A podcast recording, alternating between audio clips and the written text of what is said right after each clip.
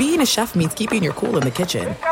And with Resy Priority Notify and Global Dining Access through my Amex Platinum card, Right this way. it's nice to try someone else's food for a change. That's the powerful backing of American Express. Terms apply. Learn more at americanexpress.com slash with Amex.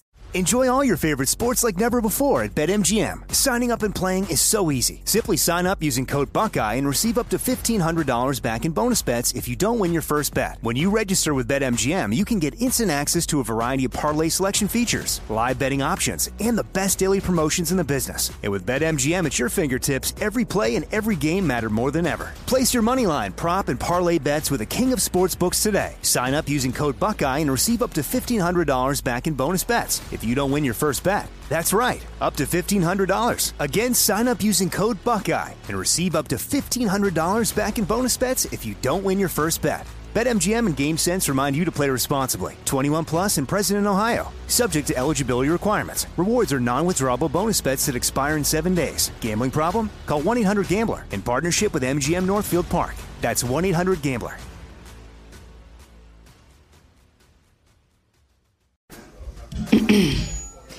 AT&T connects an ode to podcasts. Connect the alarm. Change the podcast you stream. Connect the snooze. 10 more minutes to dream. Connect the shower. Lather up with the news. Sports talk, comedians, or movie reviews. Connect with that three hour philosophy show. Change the drive into work in traffic so slow. Connect the dishes to voices that glow. Thank you to the geniuses of spoken audio. Connect the stories. Change your perspective. Connecting changes everything. AT&T. I'm Katya Adler, host of The Global Story. Over the last 25 years, I've covered conflicts in the Middle East, political and economic crises in Europe, drug cartels in Mexico. Now I'm covering the stories behind the news all over the world in conversation with those who break it. Join me Monday to Friday to find out what's happening, why, and what it all means. Follow the global story from the BBC wherever you listen to podcasts. You're listening to Fox Sports Radio. Radio. Why did he leave? Well, we'll tell you in just about a minute. But right now, it's time to say good morning, America. Yes, it is that time. It's Fox Sports Sunday. He's Brian Noe. I'm Andy Furman, and we're coming to you live from the Fox Sports Radio studios, brought to you by Geico. 15 minutes can save you 15% or more on car insurance. Visit geico.com for a free rate quote. Here he is, the one and only, the doctor of sports, my partner and friend, the Big B. Brian Noe. Hello, B. What's happening? The Big B. Does that make you the Big A? That's, that's a Uh, racetrack. Andy aqueduct. Furman, it's great to be here with you on a Sunday morning. How you doing, my friend? How was your week? I tell you what, I worry about you. I should call you more often during the week. What's happening? Fill me in. Um, you know, it's uh, there's a lot of the lovely Christina and I took a trip to South Bend, Indiana. It was a lot of fun. We were there for fireworks, Fourth of July. It's really cool because my mom is moving, but um, it's the house that I largely grew up in. She's been there for a good, I don't even know, close to 30 years, maybe 30 plus years. And she's moving to a new home that's right down the road from my sister. But for the last, I don't know, five years, five to 10 years, our neighbor, this sounds like, you know, I'm making a, a mountain out of a molehill. This dude goes all out for fireworks. It's a legit fireworks show. It's not like backyard. We had some sparklers and it turns into a fishing trip. This is the, the real deal. It's legit. So we were there for that. Had a lot of fun. And then I lost the annual Mario Kart showdown to my nephew Mini Matt again. I'm disappointed with that. You know, I hate to sound like the guy that's like, get off my lawn, but can I tell you something? Because you hit on a nerve right there with the fireworks. Fireworks Yeah. should be on July 4th. That's number one. Number two, they should be done by a professional organization. You go out and watch the show, not from some guy in the backyard by the name No, of, by, by, by the name of Schmaltz, okay? No, We don't need no. that. Uh, and more than that, Who? they they start on the first of July, and they were going through last night. It drives my dog crazy. My dog goes nuts when he hears these fireworks. He's hiding under the bed, under the couch. I mean, look, you want to do fireworks? Okay, reserve them for either July 3rd, the eve, or July 4th that night, and go to a show, okay? No. Don't let your next door neighbor do it and he's going to blow his fingers off. I mean, wh- wh- what is this fireworks? They last a week. Come on. I, I can understand the week thing because, yeah, you get four days removed from the fourth, and you're like, all right, dude, what are you doing? Have a grand finale, okay? Don't save it for the weekend. Just save it for Wednesday night, right? Right. I get that, Thank but you. you don't need any professionals around here. There's plenty of people. Not everybody is Jason Pierre Paul, okay? They're capable of lighting up some fireworks and keeping all of their fingers at the same time. All right, fine. I, I, I don't want to see anybody get hurt. But the point of the matter is this if you don't know how to do fireworks or use fireworks, there's a good opportunity. I saw a story on the TV news the other night. Some guy had his eyebrows burnt off and lost two fingers. I mean, is it worth it? Why? What's what's the fun of setting off fireworks, lighting a little cracker and running, and running away? I mean, what's I've the never point? been lighting fireworks guy, but I'll watch the heck out of some oh yeah, fireworks. me too. I've you never, know? I don't like to light them that. either. Me too. Yeah, I'm and there was you. no traffic, Andy. From that was the beautiful thing. You don't have to go to, I don't know, some park or anything like that. Fight the traffic, everybody to get out. It's like a sporting event sometimes, depending on where you go. You're just in the backyard chilling. It's a legit show. It was great. I wonder if they have fireworks shows in Iowa. Do they, Sam? Just to say good Oh. morning to you, Iowa, Sam. Of course, but listen, there is it is so fun. My mom and I used to drive down to Missouri. We'd buy fireworks uh, for like you know you get three bags of fireworks. Come back up, you spend a hundred bucks. They give you freebie stuff. You get credit in store, and then you come back and you're blowing crap up all day and all summer, and it's fun. And now you can legally shoot off fireworks in the city outer city limits of uh, most towns in Iowa. So. Um, it's kind of a year-round thing, and it's legal, so it's great. I'm all Great. for lighting off your own fireworks. It's a blast. All right, no pun good. Intended. and just don't get hurt, okay? Right. You know, the, the the one thing that bonds us all together, obviously, is sports. You know, we love sports to some degree. We love certain sports more than others, whatever it may be. But you and I and Sam and Kevin Figures with us today, and our producer Ryan, we all love sports. That's why we're here. And finally, it happened. After all these years following sports, looking at sporting events, finally it happened to me. It kind of like a sledgehammer over my head. I watched a sporting event with actually no rooting interest. I didn't know any of the players on either team, but I was mesmerized by it. You know what it was? The game yesterday World with Russia. Cup? Yep, Russia, Croatia. It was unreal. I couldn't leave the TV set. And believe me, I, I told my next door neighbor, we were watching it together. I said, the coverage on TV is 10 million times better than being there in person. The camera work, the angles, it's tremendous. And the, and the shootout at the end, I, I loved every minute of it. And I really could care who would win that game. Really. It was a great match, there's no doubt. And for Russia to even the score in extra time, that Yes. was unreal because you think of all the emotion. You're about to be eliminated if you don't score because, you know, Croatia was able to score a little bit earlier in the first overtime period. And then they tie it up and it goes to PKs. And the guy that just hooks it left, right?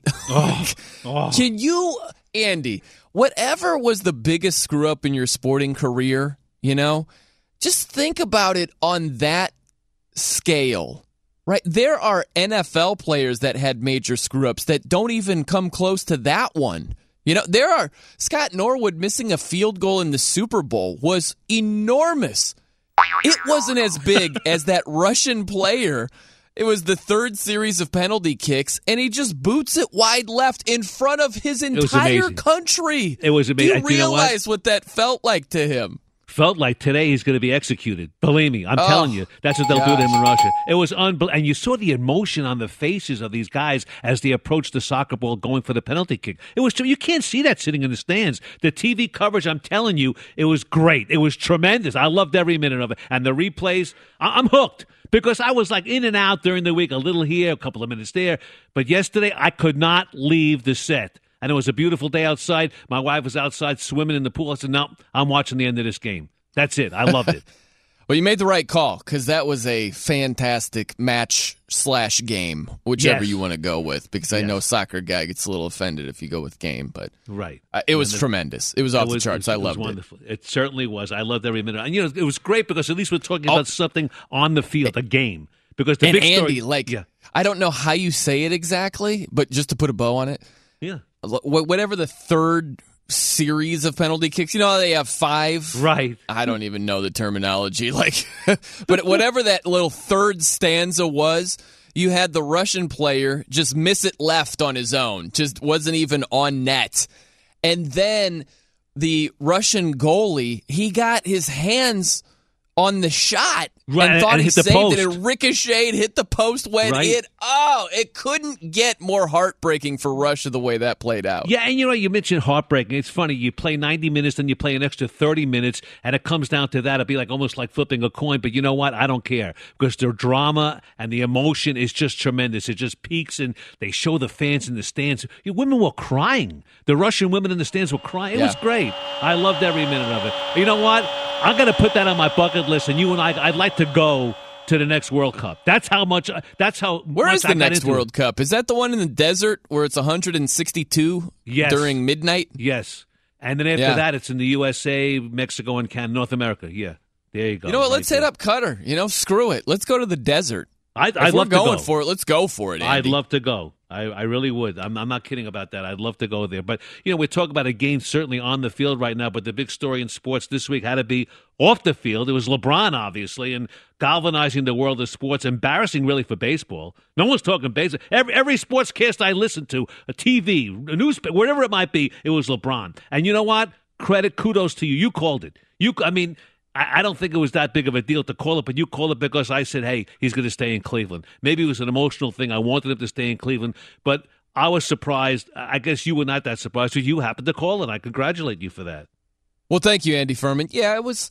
It just seemed like he was going to head to the Lakers, and uh, that's exactly where he ended up going. And you can some of the signs where he's not even meeting with the Cavs. He took this kind of token phone call. And then met with Magic Johnson for about three hours in his home, and this whole thing. Like, it just seemed like LeBron was moving on. And you look at his supporting cast with the Lakers, and if there's a phase two, if it doesn't involve Kawhi Leonard getting over there, there better be a legitimate phase two for LeBron in LA because his supporting cast right now, it is not that much better than what he left in Cleveland. Right. And that leads us to the question, why did he leave? And I was trying to put down together a list of why he would leave. And I looked up and I read as much as I can on the internet. And said he and his wife, Savannah, and their sons, LeBron Jr. and Bryce, and their daughter, Zhuri, they said, A, A they're excited to live in L.A. full time because he has two homes there. And then he said he believes that the Lakers can contend for a championship. And I'm saying, well, they better do it rather sooner than later because he's going to be 37 when that contract runs out. I mean, really? Yeah. I, I Yeah, don't get it. They're not even close to a championship contender right now. They need another star and and to have a chance. I mean, good lord, look at the Warriors, Andy, where you have the four All Stars. Oh, oh, my bad, and you added another one. You've got a fifth All Star in Boogie Cousins, Right. who people are just poo pooing this deal. It's weird. It's like you're either like, whoa, goodness, this is going to be a great signing for the Warriors, or you're the complete opposite. Like, ah, he's injured. He's not going to make any impact whatsoever. It doesn't seem like there's any middle ground. But you know as well as I do, if it was the Lakers who signed Boogie Cousins, Oh, yeah. their fans would be going ballistic right now, thinking he's the second coming. But he signs with the Warriors, and it's like, eh, torn Achilles. What's he going to do? It's crazy. Right. And the good news for Golden State is the fact that, yes, he does have the torn Achilles, that he's not really needed right now. He I can know. rest and kind of mold his way into that lineup. You know, maybe yeah, by they don't All-Star even need break. Boogie Cousins. Right. Right. Just to show what the Lakers are up against. The way they are constructed, dude, they have no chance in the playoffs. None. So I don't know. I think it's going to be interesting with LeBron going to a new team, and the Lakers have been so starving for success. These last four seasons have been brutal, absolutely dreadful. So I'm excited about it, but I just I try to get into this mindset, and I did it at the beginning of last season, and I didn't stick with it because it's hard to. You've got to watch the NBA. Not just for the top heavy teams, you've got to look for the teams that are next in line once the Warriors start to disintegrate in terms of the talent on their team because it's not even close right now. It's the Warriors and everybody else. And if Right. you look at it like that, you're going to get bored to tears. You've got to look at who's next. You got to watch the young 76ers, how they're developing. You got to watch the Suns. The Suns are going to be fun to Well, watch with all their young talent. Yeah. Celtics, doubt too. That's that. a good team. Yeah, and you know what? And one of the things that uh, LeBron, I guess, and his people who surrounded him were quick to say and point out that LeBron was not that concerned that another All-Star like Kawhi Leonard or Paul George had to join the Lakers for him to sign with the Lakers, which is interesting right there because basically, I guess he feels that he could carry that team on his back with the youngsters there and help them develop. I don't know. I just don't get it. But he said that he wanted to be with an iconic franchise. I guess the Lakers obviously are, and the Celtics are two iconic franchises. But I think when all is said and done, he wanted to go out to Hollywood to kind of look at his next career. Well, he could have had an eye on that. Um, and it's interesting because that move did uh, it, it it went against conventional thinking because a lot of people Right. were saying, well, if they don't get two superstars, they're not going to get one because LeBron isn't going to sign there without somebody else, and he sure enough did. So yeah, it was uh it was surprising, but it goes when when you think about a broader topic where you think about the format in the NBA playoffs, and you might really have to consider tweaking that and go one through sixteen, regardless of conference, seed those teams because the East is even weaker now without LeBron over there, man.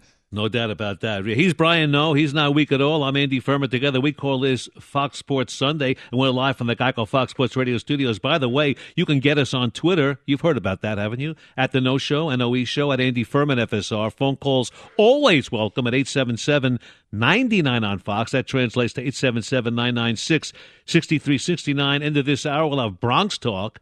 Hour number two, Bottom Barrel Betting. And hour number three, the Dean of Ohio sports writers who knows LeBron like a book. Bill Livingston from the Cleveland Plain Dealer, who just happened to have retired the other day. He's going to chat with us at hour number three, followed by Noe's Pick. So don't go anywhere. But is there happiness on the horizon? That's next. Could this be the beginning of the end? Well, we'll get to that in just about a minute. About 20 past the hour, we call this Fox Sports Sunday. He's Brian Noe. I'm Andy Furman. We're live from the Geico Fox Sports Radio studios. And you know what? This kind of borders on the world of sports. And I know it's going to hurt people when I say this, but I'm talking about that UFC championship fight last night. It's all about, I mean, choreographed. That's sports. Oh, I that's mean, come sports. on. Well, the, the Lesnar Cormier and stuff. He's in the Yeah. audience. Everything's Yeah. kind of planned and the prearranged. I mean, it's getting like pro wrestling. Look, I understand it's all about promotion and people love that stuff and it's crazy. And this guy Lester, was he, forty years old? He hasn't fought since what, twenty sixteen? But you know, people buy it. That's what they want. That's what they want to see. Uh, did you watch that fight last night? I did not. I was Okay. not seeing that fight live, but props to Cormier for dropping Miocic. And it's unbelievable to me, Andy. This is why there's some choreographed, staged stuff. It's because you had a super fight last night. You had Stipe Miocic, who's the heavyweight champ, Right. going into the fight against Daniel Cormier, who's the light heavyweight champion. And there was little to no hype. There was hardly any build up to this thing. And people are like scratching their heads that there was something choreographed with Brock Lesnar coming into the octagon and talking some trash. It's needed. It's necessary at this point for the UFC. Well, the point of the matter is this: Cormier right now, if, if I'm correct, becomes just the second fighter to ever hold titles in two weight classes at the same time, which I think is a big story. But he's being overshadowed by the fact that Lesnar was in the audience and he's challenging him, and that's what made a mockery out of it to me. Because what Cormier did is someone unbelievable in the world of sports. Second fighter to ever hold two titles in two different weight classes at the same time. That's huge. But that story is basically pushed to the back of the room because of Brock Lesnar there in the audience. So what? Like, like that's the thing. Okay, fine. Is it great for Cormier? No, it's not the greatest. To your point, it's beyond Cormier. It's about the UFC. And if you've got this super fight that's getting little to no hype, Dana White is no idiot. He knows that Conor McGregor, after getting paid huge to fight Money May, Right. he's not exactly racing into the octagon, and that presents a problem. And if you're a, a smart businessman, you would look at that last night, and the whole dynamic speaks for itself. where you've got this super fight with hardly any hype whatsoever. And it's like, well, how do we change that? And one of the ways you change that is to take a page from pro wrestling's book. And when did this become such a bad thing? It's just funny to me the reaction of, oh, it's becoming like pro wrestling. Like no one's paid attention to pro wrestling. Nobody's gotten a kick out of Stone Cold or The Rock along You're the exactly lines? right. No. And take, you're taking a page out of pro wrestling is, is the perfect thing to do. It's the perfect medicine to do it because they need that for hype. But I'm just saying that it's a shame that they have to go in that direction because what Cormier did last night should be able to stand on his own. And by the way, let's talk about it for a second. Here's a bit of that trash talk between Lesnar and Cormier after the fight. Take a listen. Let me tell you something. I walked into this building and watched the heavyweight disasters from the beginning. Ngannou's a piece of Miocic's a piece of DC! I think it's great. Now, look, it's entertainment at its best. That's what it's all about. But again, you're overshadowing a tremendous accomplishment by Daniel Cormier. That's all I'm saying. I understand that, but here's the deal, man. It's going to help prop up his next match. No it's doubt. not just about overshadowing his current match, which was last night. It's about setting the stage for the next match. Because unless you have an element of look at this that goes beyond the fight itself, a lot of these fights just aren't drawing a lot of attention. And that's the reality of the UFC right now. So doing stuff like this, I am all for it. And it just cracks me up when people are like, "Oh, it's pro wrestling." It was the 22 year, year anniversary yesterday of Hulk Hogan joining NWO. And it's like so many people loved that and got a kick out of that whole thing with the New World Order. And it's just funny to me as if pro wrestling, some of the things that made it so great, have no part of other sports whatsoever. It's a joke. It's valuable in other sports too. No, there's no doubt. Because that's basically what sells, and that's what people love. And you know what? The majority of people that follow pro wrestling, I think, realize it's choreographed, and, and basically they know the winner has been predetermined, and there's a good guy and a bad guy, evil and good, whatever it may be. People want to be entertained, but all I'm saying is this: Why does UFC right now have to go in that direction? And whatever Andy. happened to the hype with UFC? What happened That's to the it? thing. What happened you to don't, that? You don't have one. You don't have your biggest two stars, which are Conor McGregor, who's been on the octagon for a long time, and you just had going into the Hall of Fame. You had Ronda Rousey, who most people think is retired. Right. Those are the two biggest names in the sport, and they are nowhere near inside the octagon. Right? They're somewhere outside of it. So these other names, it's a little bit like golf. You know, golf has some names that are interesting. If you've got Jordan Spieth competing for a major, but is it big enough to get the fringe fan involved? If Tiger's involved, people are just rushing to the TV sets. If you have Rory McIlroy, who's in the midst, uh, he's in the running to win a major. Yeah, you got hardcore golf fans watching. Do you have a ton of fringe fans watching? That's the same thing with UFC. Do You you, have like- a ton of fringe fans running to see Stipe Miocic, who was fantastic, by the way, and also Daniel Cormier. No, you don't. It had hardly any hype whatsoever. It turned into a, oh, by the way, that's tonight type match. Like that, that should never happen with those two guys holding belts, but it did, and that's why they're going with these tactics. Once again, Brian Noe hit it right on the head. And I'm going to say what, where sports is going, the direction of sports right now. People no longer root for their team. People root for individuals. It's all about individuals rather than sports. And what has happened, eh, just take a look at National Football League stuff. People root for their team, root for the individual in their fantasy football team more so than their basic team. They don't root for teams anymore. They root for individuals to do better. I go to football games on Sundays at times, and there are people rooting for guys that are playing. I mean, I live in Cincinnati, so they're rooting against the Bengals because their fantasy football player is on a team opposite the Bengals. That's what they do. that, that's what's happening right now in sports, right? Yeah, right. I wouldn't go all the way and say no one roots for teams anymore because they do. But you're right. The allegiances to your teams, the waters can get muddied, right? Like that's the way it happens. Where I mean, have, there's a story with Cleveland sports fans buying LeBron's jersey now that he's a Laker. And there was a study where 23% of Cavs fans aren't going to watch the Cavs anymore because LeBron Right. isn't there. So they It's root like, for? LeBron, Huh? right? Yeah, They they, they took a post. There was a building in downtown Cleveland. The day LeBron announced he's leaving, they pulled his picture down. How could you do that? The guy gave them a championship, Well- the first title in 50 years in that freaking town. Right. Well, but as it relates to the UFC and golf and all, those are individual sports, you know?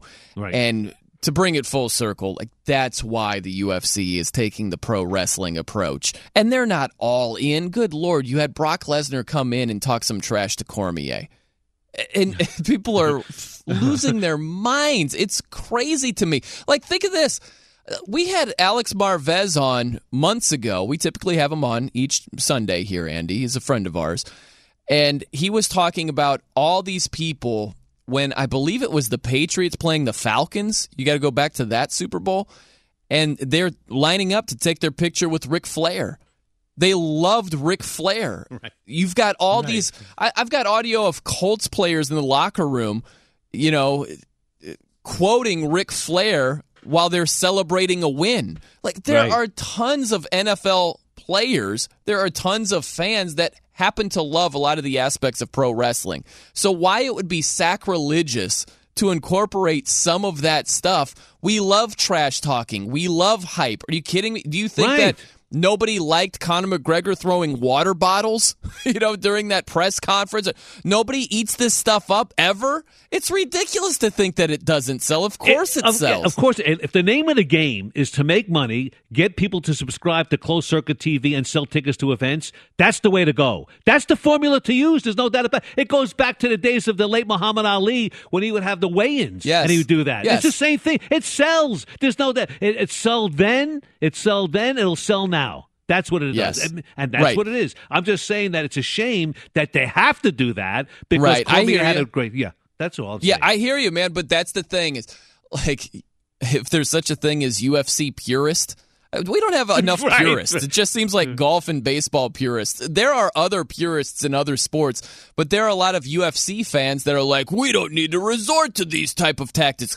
Uh, yeah, you do. All right. Yeah. Don't have an Right. over inflated opinion of yourself. Know where things are and know that there was hardly any hype for a super fight. Of course, they need to resort to things like that. I'll go one step further. I think baseball needs to forget about the replay and let umpires go crazy on, on managers, vice versa, because that was great. I know, When, I Earl, that. when Earl Weaver Yeah. used to come out there, turn his cap around and dirty home plate, Lou people love that stuff, right? Oh yeah, love that. Kick dirt go. on the plate, love Yeah. that. No As doubt if they about don't it. have a brush to make it clean again. Right, That was right. a great move. Brian, Noe, Andy Furman. We call it Fox Sports Sunday. We're on a roll right now. And this is a made for TV match. We'll tell you all about it next. But first, our guy, the one and only Kevin Figures in for the latest. All right, Andy, we'll start in the octagon like you guys were just discussing. UFC light heavyweight champion Daniel Cormier adding more gold to his waist. First round knockout of Stipe Miocic on Saturday night, capturing his first UFC heavyweight championship. He becomes the second UFC fighter to hold titles in two different weight classes behind Conor McGregor. After the fight, Dana White did announce Cormier will defend the title against former heavyweight champion Brock Lesnar at a later date. Date and location have yet to be determined. We'll figure that out pretty soon. Online car shopping can be confusing, not anymore with True Price from TrueCar. Now you can know the exact price you'll pay for your next car. So visit TrueCar to enjoy a more confident car buying experience. News out of the NBA: the Phoenix Suns and guard Devin Booker have signed a five-year, 158 million dollar contract extension. In baseball, Saturday night, Arizona beat the Padres and beat them badly. 20 to five was the final score in the desert. Snakes racked up 18 hits, scored a run in all but just one inning on the night. Tyson Ross lasted just two innings, allowed eight earned runs for San Diego. Phillies beat the Pirates 3 to 2 for their sixth straight victory. Dodgers beat the Angels 3 to 1. Yasiel Puig with a home run there. Wins for the Astros, Tigers, and the A's. Mark Reynolds went 5 for 5, drove in 10 runs for the Washington Nationals as they steamrolled the Miami Marlins 18 to 4. Back to Andy and Brian. Thank you so much. See you in an hour, Kev, right there. Hey, just what the sport needs. We'll get to that in just about a minute. He's Brian Noe. I'm Andy Furman, and welcome everybody to the Fox Sports Radio studios brought to you by Geico. It's easy to save 15% or more on car insurance with Geico. Go to geico.com or call 800 947 Auto. The only hard part, figuring out which way is easier in less than 10 minutes. Bronx Talk will be right here. But, but, B, we have a phone call. Are you ready? sure. Ryan wants to talk to us in San Antonio with Brian Noe and Andy Furman. Hello, Brian. Ryan, how you doing? Hey, I'm doing good, man. Uh, Two real quick points because I heard your story. If you want to hang up on me, fine. UFC, I love I love Brock Lesnar doing what he did because Jon Jones, Chuck Liddell, all the big names, they're not in anymore. Brock has to do what he has to do to bring the sport back up. The other thing, LeBron going to the Lakers, uh, got paid. Boogie, I thought was going to go to the Lakers. I thought that's why they signed uh, Rondo, and that's why Julius Randle uh, was an unrestricted free agent. I thought they were using them as trade bait, but you know he goes. The Warriors is what it is. Uh, I'll hang up. Right. Hang up. Go ahead. you. Hang up. All right, Okay. right. I, I, I don't know what he's going, what direction he's going in, but uh, it was interesting to say the least. Okay. He, he had I like how he started off just kind of lowering expectations. Yeah. You know? I thought it was going to be some hot take where we were going to be like, whoa, that's crazy. We got to hang up on you. But it wasn't like that. Well, eh, that's fine. He had his like two minutes of fame, and that's fine. You wanted to talk about the, the NBA Summer League, which right now is getting a lot of hype, and, and Trae Young, the kid from Oklahoma. Right. I know he was ejected a couple of nights ago. What's the deal with Trae Young? I just think there's such an overreaction with Troy Trae Young because he hasn't gotten off to a good start. He's shooting the three. He's only six of 33 in the summer league, and his field goal percentage is not very good. He hit 16 of 64 shots from the field, so he hasn't exactly found the groove quite yet. and some of the shots he's taken, he's just jacking up some deep threes.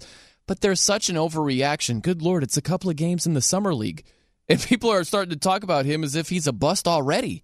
It's like settle it down. But I think the larger picture, Andy, I think it shows what some of these hot summer league takes and overreactions. I think it shows that there's such a thirst for non-warriors stories Yeah, and non-warriors hope. I think there's Right. just such a need for hope that they will be dethroned. And I think there are a lot of reaches in terms of opinions based on the summer league with that as a backdrop. And I think one of the people who's hoping is Adam Silver, really, because right now the league is so lopsided, it's ridiculous. It really is. But, you know, it's great watching the Warriors play. But to me, I mean, uh, for a fan's situation, when you start the season in October, you kind of know, and we knew last year it was going to be Cleveland and Golden State. Now it's probably going to be Golden State and Boston. So that's just the way it is. But you know, you mentioned the Cormier fight and the hype and the kind of correlation between pro wrestling.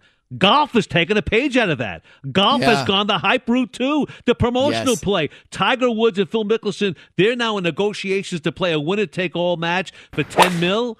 People love this stuff. You know, Oh, love people it. love events. It goes back, if you remember back in the 70s, I think it was Billie Jean Smith, and Billie Jean King, and Bobby Riggs in, in tennis and match races and horse racing. That's what it's all Mm-hmm. about. People love events, and people will watch this, and it'll probably be a pay for TV deal, too.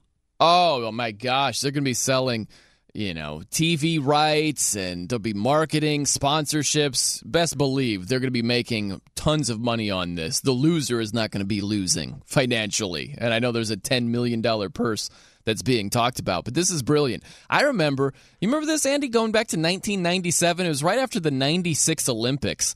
You had Michael Johnson going up against Donovan Bailey.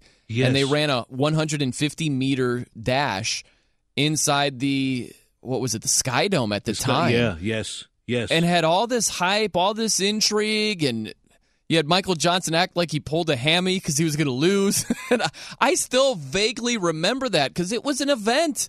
And this thing with Phil Mickelson and Tiger Woods it is brilliant and it's not only good for those two golfers It's, it's, great good for, golf. as a There's whole no doubt. It's tremendous. And you know what? Sports right now, we talked about this with the Cormier deal. It's all about promotions and hype. For example, every All Star game, you know, the game is secondary. It's the home run contest. It's, it's the promotions around surrounding the, the game itself. That's what it's become right now. The game is secondary to the promotional events around the game. And That's what Right. you go to the Super Bowl. I mean, the game is secondary. The the week li- leading up to the game, really and truly. And I've been to two Super Bowls. They have the uh, the experience situation with the kids and everything during the week. People just go to that because they can't get a ticket to the game anyway. Well, in this day and age, man, things have changed a lot, and there's so many things going at once, and you have access to all of them in the sports world. So you think about the baseball ratings that used to be off the charts. Well, yeah, because there was like three channels at the time. You know, it was just a different deal. It was a different time, and now that you have all of this access to all of these sports and all of these things going on. It's like, how do you get noticed? How do you stand out? Right. How are you part of the mainstream conversation? And there are a lot of things that just don't sell on their own. You need something else to help sell it. And that's the reality for a lot of sports. Like uh, Mike Trout is unbelievable. And yet he doesn't get hardly close to the attention he should get. And it's like, uh, go beyond that. Look at the UFC fight last night. It didn't get a whole lot of hype. You've got to do something beyond just doing something great within your sport. You either a have to be a tremendous point. personality, you got to be an own, you got to be your own flavor flav. You got to hype yourself up That's because you're going to get lost in the shuffle if that doesn't happen. And, and one of the problems being the fact that you talk about the three stations back in the day. I, I think the fact that sports basically had their own arena. For what I mean by that, each season, baseball basically was like April till October, whatever it may be. They're all overlapping right now. And the Yeah. National Football League has something going on for every single month, be it OTAs or the draft or, or the combine, whatever it may be. And that's newsy. It may not be a game, but it's newsy. And that's and uh, certainly they get a lot of blotter reports, police blotter reports as well. So it's got to be eating up baseball. I mean, Robert Manfred right now has got to be sl- staying awake at night, looking at the ceiling in his bed, saying, "What? What? yeah. What can I do?" What can I do to? I mean, we're in the heart of baseball season right now. They should be center stage. The All Star games in two weeks, and basically people are talking about LeBron James. Think about that. Sure. Well, there are a lot of others besides Rob Manfred. Think about NASCAR when Yeah. football rolls around. Good Lord, you've got races on Sundays. Like, just to get noticed, they should have something where, I don't know, like if you're first and second, you have an octagon that's nearby, and then, you know, if the second place guy soundly beats down and submits the first place guy, well, then we flip flop the order. You know, something like just something, um, that's not a real thing, but just something beyond the have a match race like they used to do in, noticed. yeah, have a match race. Have two cars. You know, have- really? Why? Why something. not? Yeah, you got to do something instead of, well, hopefully we get noticed this week, even though we're racing the same day as this full NFL slate. It's not going to happen. You know what they should do? They should have legalized wagering uh, on NASCAR. That would help. Legalized I wagering mean, got to help. Don't you think? Anything, anything that you can do that's still legal to get noticed, you got to do it because there are so many options and everybody's got ADD. If you aren't doing something to get attention that draws that sparks a conversation, you're going to get overlooked. That's just where we're at today. And I tell you what, uh, just to put a little pat on my back with my hand here, I try to do it with our show. I wrote to the nighttime guys. I wrote to Jimmy Kimmel. I Yeah. said, Jimmy, you and I are from Brooklyn. Come on. You know, my good friend Shelly Lazar from Brooklyn. She went to high school with me. Shelly Lazar was Jimmy Kimmel's third grade teacher in Brooklyn. There was a connection there, Jimmy. Put us on. Put me and the Noe man on. But it didn't happen. It didn't Well, happen. that's the I thing, tried. Andy. You've got to build off that thought because Jimmy Kimmel's not going to be like, all right, let's get uh, you know, Furman and Noe on the show here. That'll sell. That's good enough on its own. What we need to do, we've got to be able to juggle plates with our nose.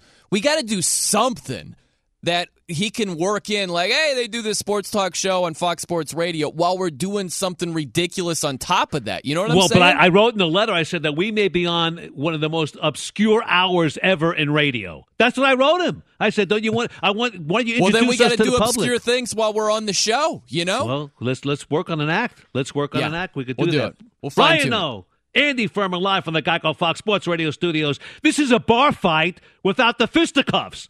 Bronx Talk is freaking next. Bronx Talk coming right up. About 11 minutes before the top of the hour, we call this Fox Sports Sunday. He's Brian Noe. I'm Andy Furman. We're live from the Geico Fox Sports Radio studios. And of course, we're getting ready for our host, the one and only, the electric Sammy K. Take it away. Guys, it's time to channel your inner New Yorker. We want to hear all the irrationalities you can spew on the hottest topics of the day. Up yours, you son of a... You don't talk me that way. Get out of here. Here's something we like to call Bronx Talk Radio, hosted by the great Sammy K. Ah, my stogies, my Oh. hoagies. I love you, stray mutts. Get vaccinated, you hear me? All right, let's get down to the gabagool. LeBron Zaleka, cool, cool, cool. Gabagool. Gabagool. He's gonna need some help to knock off the Bay Area Bombers.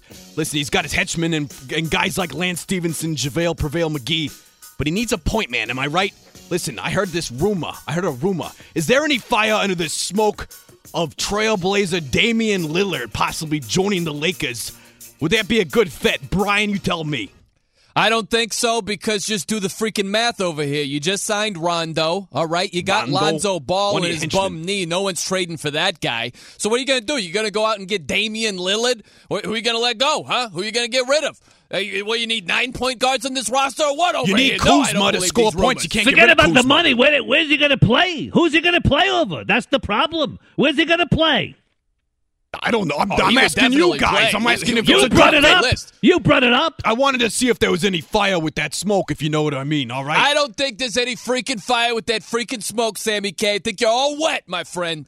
The only fire is that dumpster fire out back. All right, let's move on. Okay, boys. Uh, speaking of the Lake Show, TMZ Sports caught up with uh, LA Clipper guard Patrick Beverley. He told TMZ that if his quote super team stays healthy, they can be better than not just the Lakers, but get this Golden State. You mudrakers Huh? buying this crap? You got to be You buying me. this crap or what? Patrick Beverley is the best excuse to have a drug test. That's what Oh. Patrick Beverley is doing right now. He's He's out a of his salesman. freaking mind. Histrionics. I'm telling Patrick. Beverley is a walking drug violation right now. Are you kidding me with this? If they stay healthy, they can be better than the Warriors. Take a look at their roster for crying out loud. That's an absolute freaking joke. And I've heard through the grapevine that he grapevine. says we're good. We don't need Kawhi Leonard. Are you kidding me? You're taking a page from Joel Embiid's book, who said, I think we're good. We don't need anybody. We don't need any stars over here. We don't need LeBron. Are you kidding me over here? I want to see Patrick Beverley make the All Star team first. But I'll tell you something else. Let Patrick Beverley wait to go to the Big Three. Maybe in that league he'll win. Do in the not Big pass Three. go. Go straight to the big three. Do not collect two hundred dollars. I'm telling you. He also said uh, him and Avery Bradley could be like quote two Gary Paytons playing with each other. I don't know about that one. I don't Yeah, know. good luck with that, Patrick Beverley. He's a good dreamer. What, down- what drug is he on? He Put likes to down the dream. substances, Dare my friend. dream. There might be a drug test around the corner. Let's get you clean and sober over here because you're a crazy He's person. talking at this crazy. Got to dry out. All right, let's move on. Last thing here. All right, listen, boys. Glad we got plenty of time for this one. We live in the Bronx, and life moves fast here, as we know. You want to get somewhere, but there's always some schmuck in our way, slowing us down. I'll tell you who's in the crosshairs today. Slow walkers, get out of my way. Especially when they're texting, when they're looking Oh. down and walking real slow. They with run right into you. They should get hit by a car. That's what they should do. I'll tell do. you. I'll tell you what, Sammy K. This might be the best thing you have ever said here on Oh, this thank you very radio much. program. These slow freaking walkers. Get out of the way and at least know that you're slow. They have Like, no okay, awareness. You're, you're a little slow. The pace is a- okay. I, I got some patience for you as long as you're aware and you go to the side so you let fast walkers go by. At I- least have some self awareness. But you got to preface this. If they're over 80 years of age, they can walk slow. Well, let me tell you this, Andy. Let me tell you this. Is it very interesting? Medical research shows that a person's walking pace, how fast or how slow, is a reflection of their cognitive state. Get that? If you're a slow walker, you're slow upstairs. You're all gummy up there. So I tell you what. When the hell maybe you got get so lead in smart, brain. Sammy? When the hell you get so smart? Listen, I'm sharper than my believe butcher's cleaver. study at all. I don't true. believe that whatsoever. It's true. Are you telling me that everybody who walks slow is stupid, and everybody who walks fast has tired. just got a high They're IQ? exhausted upstairs, That I'm is telling you what. ridiculous. Whoever Have some did freaking that awareness. You're making it up, freaking Sammy. You know you're I'm not making making it it up. up. This is a medical research. This is not fake news. Cognitive schmognitive. We'll tell you who really won the LeBron sweepstakes. That's coming right up. But right now, it's time to say good morning, America. Yes, it is that time. It's Fox Sports Sunday. He's Brian Noe. I'm Andy Furman. We are coming to you live from the Fox Sports Radio studios, brought to you by Geico. 15 minutes can save you 15% or more on car insurance. Visit geico.com for a free rate quote. Without a further ado, the one and only, get out the red carpet for this man, my partner and friend, the doctor of sports, Brian Noe. Hello, B. Great to be with you, Andy Furman, as always. Really mean that, genuinely mean that, not just saying things to say them because you you greeted me and I'm greeting you back. But I got a quick question for you, just real brief, and I don't want to sidetrack anything, but they're showing these commercials for the ESPYS, and it's going to be hosted by Danica Patrick. And I just said to Iowa Sam, I said, Do you get the feeling that Danica Patrick would just be one of the all time complaining girlfriends? Do you get that oh. feeling? Oh. I, I do. Because I don't see her if something doesn't rub her the right way where she's like, yeah, it's cool, I'll let it go, you know, just chill. I think she would just be like, why did you do this? And why didn't you do that? Yeah. And It's everybody's just fault but like that. hers. It Yeah. seems like it would be that. It could be t- completely wrong, could be totally false. I just get that feeling. But you wouldn't mind having the opportunity to tell me firsthand that she is. That's the key, right? I'm a married man, Andy Furman. I'm I smoking four with the lovely Christina. I have I no know. idea what you're talking about. But she's a very pretty woman, absolutely. But I just get the sense that there would be some drama with her if you were her boyfriend. There's no I- doubt hopefully about that's not that. the case. And maybe that's why she can't keep a boyfriend. I don't know. I'm not sure. yeah, right. I will tell you this much. We have. Thank you. Okay. Well, we'll see. I don't know. It just he can't keep a girlfriend. I mean, come Well, on. Yeah, maybe Aaron Rodgers is the complainer. Yeah, he may be You the high babe. maintenance individual. Maybe he's high maintenance. I don't know. Yeah. Yeah.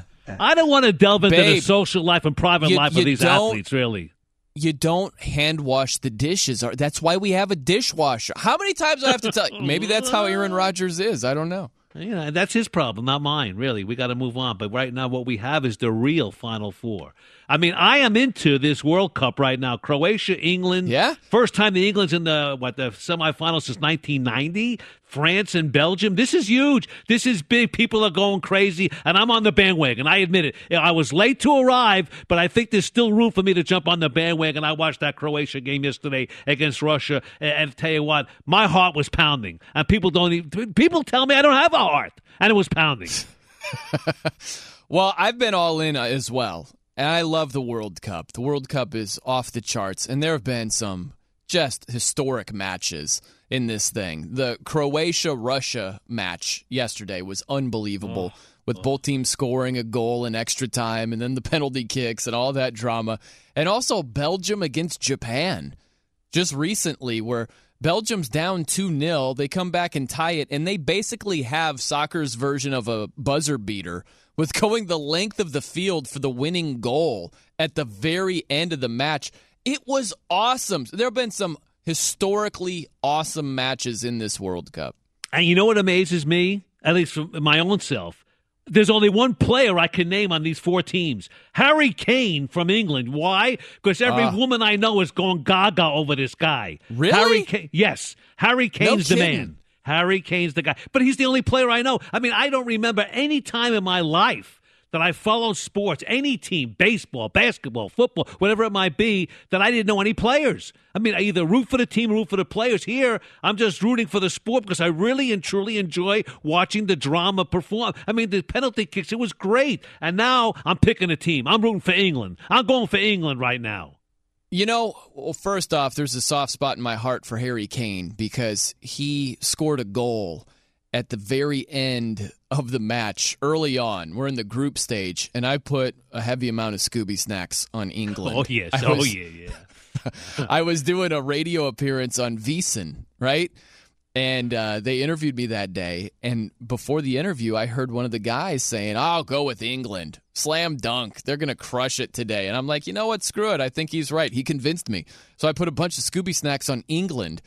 And in stoppage time, my guy, Harry Kane, scored a goal to save my Scooby snacks, Andy. And it all goes back to that. You know, it all a traces question, back to though. that. I, I never. I, I, it's just a kind of a personal question, if I may. Don't be insulted, but I got to Okay. ask you: What is a Scooby snack? And where did you oh, get that really? from? Oh, Yeah. that's what I've always said. I've substituted that for cash. Okay. Right? Free Instead cash, of saying homie. my I put money on England. This is before it was, you know, uh, before the Supreme Court said, you know, this shouldn't be federal law, state by state legislation in terms of legalized gambling. So I used to say Scooby snacks instead of money because it was a little bit taboo. I've been saying that for years. So that's what it means, Andy Furman. It's I appreciate the question. It's your Yeah. mantra. Yes. Yeah, yeah, that's mm. what I do. But you know what? Iowa Sam, he's tapped in with pop culture. And I'm not going to do a great job describing this guy. It's an actor, Iowa Sam, but he was in a movie with, uh, oh gosh, it was like the the Pines behind the Pines or something like that. He was in a musical, um, kind of a Harry Kane look-alike. Do you know where I'm going with this? You're not talking about Ryan Gosling, are you? That's who I'm talking. Beyond, I don't beyond know the how pines. you Oh, got from that La based La on- Land. Well, he looks like Ryan. Harry Yes. Kane looks like Ryan Gosling a little bit. I would Yes. totally. No, he he doesn't. does. He Wait. looks like a very poor man's Ryan Gosling. Yes, but uh, yeah, okay, yeah, he doesn't look But like. but he does right look now. like him a little a bit. little bit, yeah. Yes. like Totally slightly. But I, I was surprised by you telling me that, Andy, where these women are just going, they're fawning over Harry Kane why. like They he's are. Ryan They're Gosling or something. Well, I mean, I don't know why they are, but they are. I just, I look to each his own. You know, I, I'm Uh-huh. lucky I had one woman in my life fawn over me. You know what I'm saying? That's the way it goes. I don't think Harry Kane would be a complainer in a relationship. I don't think that would be the no, case. I think he'd be a good man. I really do. I tell you what, though, I tell you one relationship that's going pretty good right now is LeBron and the Lakers, I guess. And, and we wanted to know, like, really who won this sweepstakes? That's all they talked about. LeBron going to the Lakers. We know the deal: four years, 154 mil. He could have got 50 mil more if he stayed in Cleveland. And maybe the Lakers are the winners. I don't know, but it's going to take time. We're going to see. I don't know because the team he's going to right now, in my heart of hearts, is not much better than the Cleveland Cavaliers. Maybe I'm crazy. Tell me I'm crazy on that one. Well, I, I don't think they are much better. They've got some young talent, but the funny thing is, everybody looks at the Lakers who won 35 games and they look at them positively. They're like, oh, Kyle Kuzma, he's a good offensive player, and Brandon Ingram can do some things. They got some young talent. You make a trade and get these random pieces with Stephenson going over there and Rondo and JaVale McGee. And it's just a weird roster right now. But the point is, people look more favorably on the Lakers with their young talent because they didn't sniff the playoffs and because they didn't get crushed in the playoffs. You compare that to the Cavs, they're going up against the Warriors. Do you really think that the Lakers last season in a playoff series would have fared great against the Warriors? So that's what I'm saying is Right. they're evaluated on two different stages. And we're looking at the Cavs who were on the A stage in the NBA Finals against the Warriors compared to the Lakers on the B stage who weren't even close to sniffing the playoffs. And we've got these different evaluations for both rosters, and you're comparing them against teams that couldn't be more different from each other. It's just an unfair comparison. And I think if you saw the Lakers in the playoffs in a series against the Warriors, you'd be crushing them and be as critical of their roster as we are about the Cavs minus LeBron. You make a great point because this is such an odd mix because LeBron James has been in eight consecutive appearances in the NBA Finals. He won it three times. The Lakers, what do they present for LeBron? They missed the playoffs five consecutive years. They finished at 11th place in the Western Conference, as you mentioned, 35 wins and 47 losses. Yeah, they got some young talent. Lonzo Ball, the number two pick. Uh, Rajon Rondo, now they got him. Brandon Ingram, Kyle Kuzma, okay. And they signed Lance Stephenson. But I, I don't know.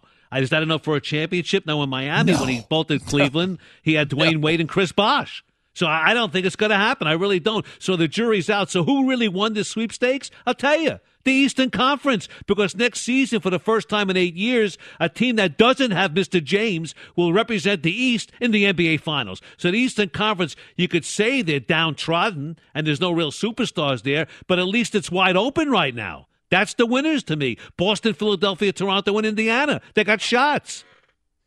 Well, yeah, I hear you on that. And we'll see where Kawhi Leonard ends up because there's some trade rumors with the Sixers, and you know, he's going to end up somewhere because the Spurs can't allow him to walk as a free agent next summer and get nothing for him. They've got to move him.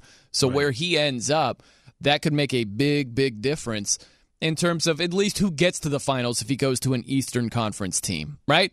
So Yeah. we'll see. There's some stuff to be sorted out with Kawhi, who it's still unsettled where he's going to end up. But I really do think, Andy, it's like you've got to really think about changing the playoff format No and doubt. seeding these playoff teams 1 through 16. It is so top heavy with the West. And all these arguments to keep it East versus West. I'm a traditionalist. I like it being East versus West in the finals. but it's just not as good of a product. And I don't think I would miss it as much if it's just 1 through 16 and we get a great finals matchup. If it happens to be two Western Conference teams, I don't think I'm going to be like, I'm not watching this. It's not East versus West. If it's a great product, I'm going to check it out, and people will also. You know, you mentioned it's top heavy. I'm going to tell you how top heavy it is, okay? Because I'm going to put a, an asterisk next to what you said to kind of drive home this point. Western Conference teams have won 12 of their last 18 championships, and every player, get this one, every player on the last four All NBA first teams now plays on a Western Conference team. That's how strong the West is. It's crazy. It's crazy how strong it is. And these arguments for keeping it the way it is, where, oh, it's cyclical. You know, the West is on top, but it'll be the East in time. And how long is that going to take? Why yeah. would you why would you wait the better part of a decade for it to cycle itself out when you could, I don't know, just change the format and poof, the cycle is right before our eyes. Why would we wait on something to possibly line up and possibly be even in terms of the talent distribution between the East and the West when you could just make a change right. and all of a sudden not have to worry about it? The only thing I'm excited about is maybe maybe as a long suffering New York Knicks fan, maybe they could get into the playoffs next year. Maybe. I don't know. No, they have no chance. Listen Porzingis, I'm serious. Porzingis, he's going to miss oh, maybe the entire season or the better part of the season unless Kevin Knox is just killing it. No, the Knicks are not going to be in the playoffs.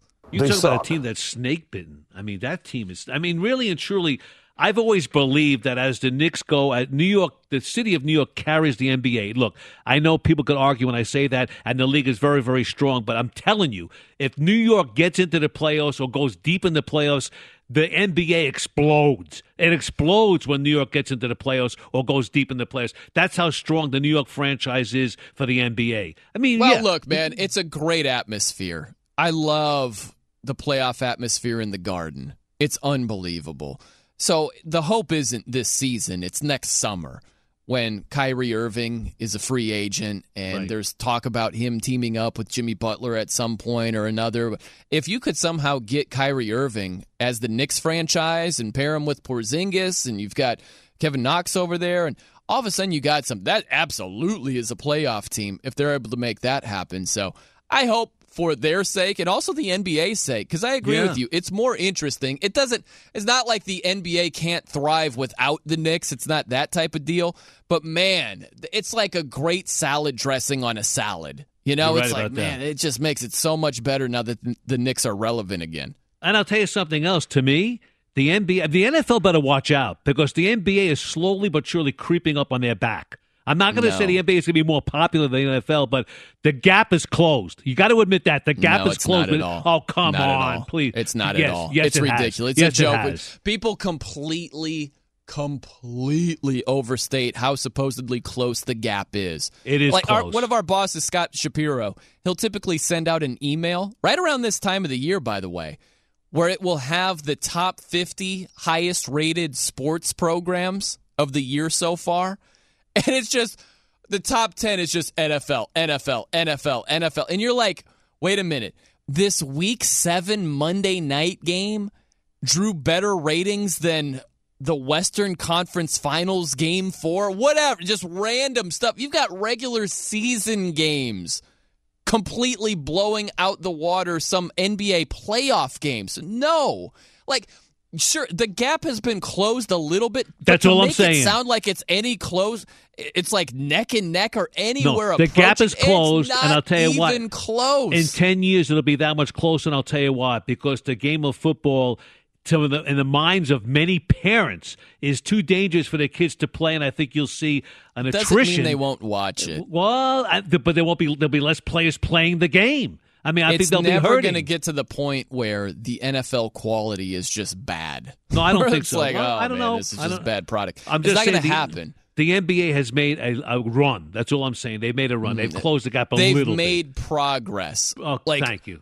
A little bit but it's Okay. completely it's it's completely blown out of proportion. It'd be like look at the NFL standings. Take a bottom feeder. Like take the well, I, I wouldn't call the NBA like the Bears, The but Browns? take a team that's No, no, no. The NBA is not that bad, you know, in terms of it's a very, very popular league.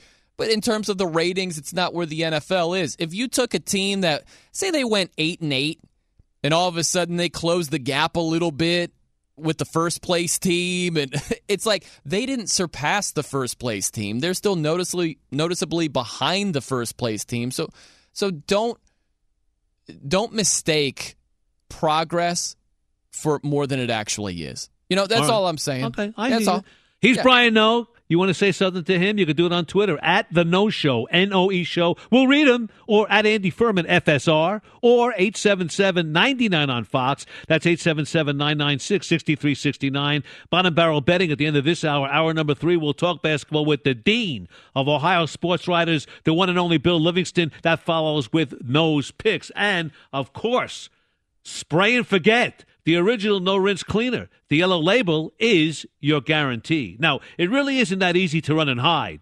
We'll tell you why next. He's in no man's land. We'll get to that in just about a minute. 23 past the hour. This is Fox Sports Sunday. He's Brian Noe. I'm Andy Furman. And by the way, we're proudly brought to you by Geico. What does it mean when Geico says just 15 minutes can save you 15% or more on car insurance? It means you probably should have gone to geico.com 15 minutes ago. And you know, sometimes be in the world of sports, there's heartache, there's emotion, there's elation, and sometimes there's sadness. And right now, we have to touch on this sadness. This story here with the 12 boys and their soccer coach trapped in a cave in Thailand.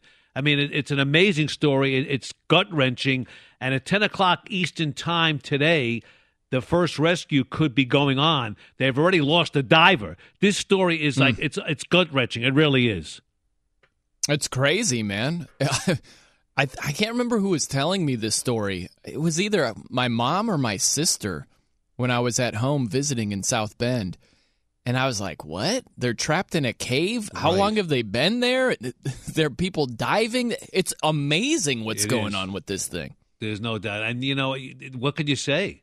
I mean, really, uh, what could you actually say about it? I mean, just you pray that everything goes well. You hope they're all saved. But the diver yesterday was uh, he drowned. He he was finished yesterday Mm. because the waters are coming in. And it's, it's terrible. It really is. But I know everybody out there is is watching and praying, and hopefully Godspeed and things will work out for the best for all these youngsters, really and truly. But for you, I know you got a couple of tweets. People are commenting right now. Yeah, so uh, we talked a lot about the fanboys last year, and you had Sixers fanboys, you had Rockets, and Celtics fanboys. Those were the three franchises that had the fanboy market cornered, right? Yeah. Oh, we're going to win it all, that sort of thing. You know who is joining the party in a big way, Andy Furman? Laker hmm. fanboys. Oh yeah. Oh. oh yeah. They are coming out in full force. Our guy Mark checks in. LBJ is about to take off, leading a young squad to challenge to come out of the West. Hashtag Lake Show. Oh, no, they're not. not this season. Dude, that roster is nowhere near competing for a championship in the West. Are you kidding me? You got one star. One. The, the Warriors have five now. It's ridiculous what they have. And take and this, they have four Andy. four Hall of Famers, perhaps. Really and truly, four, could be four Hall Oh. of Famers. Yes, yes. It's, and people people act like they're way more vulnerable than they actually are. The worst thing that could have happened to the Western Conference specifically and the NBA as a whole was the Rockets having a 3-2 series lead. Oh yeah. Because all of a sudden Bob Myers is like, we got to upgrade this roster here. And he went out and got Boogie freaking Cousins. They might get Jonas Jerebko, who'd be a nice role player for them. But we got another tweet here. D checks D. in and says, Is that D Great E job on E the show just this D? morning. Yeah, D E E. D E E. Yeah. Right. D E E, and then it's G, period. So D G. Like it. DG. DG. So they write in, great job on the show this morning. Quick point Lakers fans since the inception of Showtime, and as far as the Cousins thing goes, never been interested in bringing him in. Said it was horrible idea since he was still with the Kings, so it's not all of us. Okay, I could understand that, but here's the thing, Andy. It's not like Boogie Cousins is the epitome of a great teammate. He's a team first guy. He never has an emotional breakdown here or there. Uh, Sure, there's some things to look at Boogie Cousins and say, no thanks, not interested. But I find it really hard to believe if Boogie Cousins was signed by the Lakers and he was in purple and gold, you'd have a lot of Laker fans saying, "Nope, don't like this signing. Out on it. Not a fan." I don't think you would have too many of those people being. Oh, they'd be painting the banners right now. But you know what? I'm going to defend the fanboys as I have done in the past. You know, they're passionate, and that's basically what sports is all about. You know, it turns my stomach, and I, I hear these idiots just running, ranting, and raving. But it's a great thing for sports because they buy tickets, they they keep the sport rolling.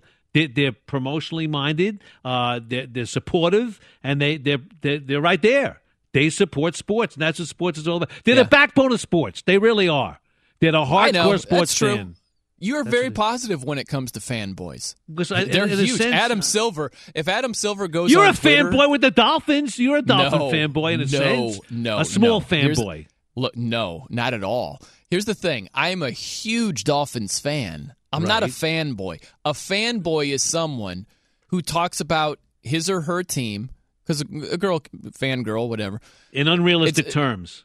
unrealistic. Like, oh, the Dolphins are going to win a Super Bowl. All these people saying they won't make the playoffs are crazy. Like, that would be a fanboy comment. I am not that guy when it comes to the Dolphins, Andy. You're just a fan. Yeah, Okay. huge fan. I- I not a hear you. fanboy. No doubt about it. By the way, you want uh, one we- more? You want one more tweet? This is funny. Yeah, okay. Check this out. Dennis, he checks in and says, I agree, Danica Patrick seems unlikable. Likely swears, loses her temper, can't be satisfied with anything, just a pain in the neck. And probably chews So- tobacco. I can see it with a I chill in love the that mouth. tweet. Really. I think that's hilarious. I That's would love one. to know. I mean, not personally, but I would love to just be informed how she is as a girlfriend because she could be totally cool. She just seems like a complainer. I just get that sense. Well, she probably is. I'm sure she is. A whiner, too. A big time Maybe. whiner. By the way, uh, we, you touched on I don't know. this before. Thank you. Kawhi Leonard. This guy's really in no man's land. He's demanding a trade from the Spurs, but he's Mm-hmm. locked into his contract for at least one more year. And speaking of the Spurs, what about Tony Parker moving to the Mm. Hornets? He wants to play 20 years. To me, that's an amazing number to play 20 years in the NBA. I, I, I'm I'm flabbergasted. Twenty years with the travel and, and just the running up and down and banging on the knees. I think that's that's an amazing number. Twenty years, but to leave the Spurs to the Hornets, I'm I'm almost shocked that he did that. I really am. Yeah, well, it's tough. I would have liked to seen him end his career in San Antonio like Tim Duncan did. I think it's sad that Tony Parker's going to go to the Charlotte Hornets. It's not like he's going to an organization where he's going to make a run at a championship or do some things that are really impressive from a team standpoint, not just individually. So I think it's a sad ending Yes. to a great career in San Antonio. But beyond that, you think about how it ended for Tony Parker. The last thing you're going to remember is him saying, "Yeah, my quad injury was hundred times worse than Right. Kawhi's," Right. and that reportedly being the end for Kawhi. He's like, "I'm done. I'm done with this franchise." Right. The the Spurs could legitimately not be contenders for the next five to ten years, and you're going to trace it back to partially Tony Parker's comments having an effect on Kawhi not being there. Like that's the end of his San Antonio run. No doubt about that. We'll pick that up in just about a minute. But right now, Warriors fans, listen up. Super teams don't always win. We'll tell you why in just about a minute. But now, our guy, Figgy, with the latest. All right, Andy. The Suns are far from a super team, but they got a pretty talented guard on their hands. They signed Devin Booker to a five-year, $158 million contract extension on Saturday night. Elsewhere, we look on the baseball diamond from Saturday. Diamondbacks they trounced the Padres 20 to five. The Snakes hit five home runs on the night. Wil Myers did have three home runs for San Diego in the loss. Angels slugger Mike Trout had a home run in a losing effort against the Dodgers as the Blue beat the Angels 3 to 1. Phillies over the Pirates for their sixth straight victory. Red Sox hammered Kansas City 15 to 4. Yankees, Cubs, and Nationals all got victories. The Nationals got 10 RBI for Mark Reynolds in their victory over the Miami Marlins. Online car shopping can be confusing, not anymore with True Price from TrueCar. Now you can know the exact price you'll pay for your next car. So visit TrueCar to enjoy a more confident car buying experience. In the UFC on Saturday night, 226 was the card. First off, light heavyweight champion Daniel Cormier did defeat Stipe Miocic for the heavyweight championship, making him just the second fighter to hold titles in different weight classes concurrently. After the fight, Dana White, president of the UFC, did announce that former heavyweight champion Brock Lesnar will challenge Cormier for the championship at a later date. Back to Brian and Andy. Thank you so much. See you in an hour, Kev. Okay, it won't be easy. That's coming right up. It's Brian Noe. It's Andy Furman. I want to welcome everybody back to the Fox Sports Radio studios. We're brought to you by Geico. It's easy to save 15% or more on car insurance with Geico. Go to geico.com or call 800 947 Auto. The only hard part, figuring out which way is easier. And B, with your permission, I'm going to go to a caller who's been holding for a bit because they come Nope, first. nope, Th- no, no caller. Really? You don't have my permission. No. Thumbs down. Ah, all right. No, it's fine. No, I want to because you know there are they're our they're our they're backbone. There are fanboys. They really are. and I want to apologize for making him whole for a while. Big Ben in Huntington Beach, Cali wants to talk to Brian Noe and Andy Furman. Hello, Ben. How are you? I'm great, guys. Hey, love your show. Thank you for helping me through the workday. I appreciate that. First off, I've been a Warriors fan since 1988. My first game, they retired Rick Barry's number. So I've been through the trenches, through the dumpster fires. And Oakland in specific, that's the sixth or seventh biggest market. So I don't know why people aren't celebrating this more. Like, look, they didn't even win the conference finals. They went straight to the championship after losing in the first round of the Clippers the year before the second round of the Spurs. So how come this isn't the lead story? I'd like to hear you guys' thoughts about it. Because that. they won without before him. you go, but but before you go, are you at work right now? I'm, I'm really curious. Yeah, yeah, I am. I am. What do you do? What it, can you share your occupation? I drive a gas truck. Well, be careful. Don't light any matches. No, no, no firecrackers either. No fireworks. I guarantee There you that. Tell him, Well, B. that's Tell him why. Tell him why it wasn't a big story with KD. I disagree because it's not good for the league. It's good for the Warriors. The NBA is a better product with Kevin Durant not on the Warriors. I would much rather see the Warriors Thunder series, you know, when the Thunder had the 3 1 lead, Right. when KD was still there, and the Warriors come back. That to me is exciting. It's more exciting to me heading into a season saying, well, between these three, four, five teams, any of them could win a championship at the very least. You can't say that in the NBA. So that's one of the reasons it hasn't been talked about because it's bad for the league. It's great for the Warriors. It's not good for the league. Well, he's a Warrior fan, so it's great for him. And he wanted to know why the story wasn't bigger. Well, number one, LeBron takes center stage because people didn't know where he was going to go. Number two, Right. people figured that Kevin's going to resign because he jumped Oklahoma City to go there. Right, and number three, Golden State won without Kevin Durant. So what's the big Well, yes. deal? So that's Well, and that's the thing is it was an expected move. You know, you hit on it. It's very true. If um, if Kawhi Leonard signed with some team in the East, you'd be like, "Whoa, didn't see that coming. I thought it was going to be the Lakers the whole time." That would Right. actually be a bigger story. Doesn't mean it would have a bigger impact. It would just be a bigger story. No doubt. And let's go back to Kawhi Leonard for just a second. When you talked about the Tony Parker situation, when Tony said his his quad injury was worse than Kawhi, and that basically lit the fire under Kawhi. So I'm out of here. Remember during the All Star break, he had the personal trainers in New York City. It was reported this week that Kawhi Leonard ran away from members of the Spurs front office who had hoped to check in on him during those workouts and the training situation in New York. He ran away. What is this guy? Is he a flake? I mean, you got to question not his basketball skill level because he's a tremendous player, but really his mindset between the years. That's what you got to question. Well, he's just done with San Antonio. That's really what it comes down to. And it couldn't make it more obvious. If it leaks that he wants to be traded and also feels betrayed, he's not trying to be a spur. Like, it's not surprising to me, and his camp downplays it and says, oh, no, no, no, we didn't avoid the Spurs and whatever. But do you really think that's the case? I mean, honestly, like, if it didn't unfold that way exactly in New York, ask yourself this. If Kawhi Leonard wants to be traded and feels betrayed, why would he make himself readily available to just basically hang out with the Spurs? Why? Right, it right. would be like, I don't know, if you were just over an ex girlfriend, you're I'm done. I'm done with this, you know, whatever was wrong with the relationship. Then all of a sudden she's like, no, no, hey, come on, come on out to dinner. Come on out to, let's just uh, spend some time. You're like, no, I'm good. You know, like that's where Kawhi is with the Spurs. There's no doubt about that. And, and I mentioned the fact that hey, super teams don't always win. Because I think that even though the Warriors have a super team, yeah, there's a good chance they're going to win. Number one, they will probably win because the league isn't as strong as them. But go, going back, and I'm going to contradict myself right now, from 1980 to 1988, either the Lakers or the Celtics won the NBA title. So super teams do win, and people are going nuts with the competitive balance, and they should. You know, maybe the competition was better back then. I don't know. Because oh, right it was now, so much better. because so the- much better. because there were less teams. I I, I believe that when there's less No. teams, the, you know, there's better players in the league. Now there's players that probably wouldn't have made the league back then. No, Andy, it's like that's not the reason why you have the Warriors, you know, drubbing the league. That's not why. Because you have what a couple more teams now compared to then. No, it's just you had you didn't have as great of super teams as you do right now with the Warriors. They didn't. There wasn't that big of a talent disparity Oh, between teams now. in that era. Oh, Yeah, you're there's a huge talent disparity.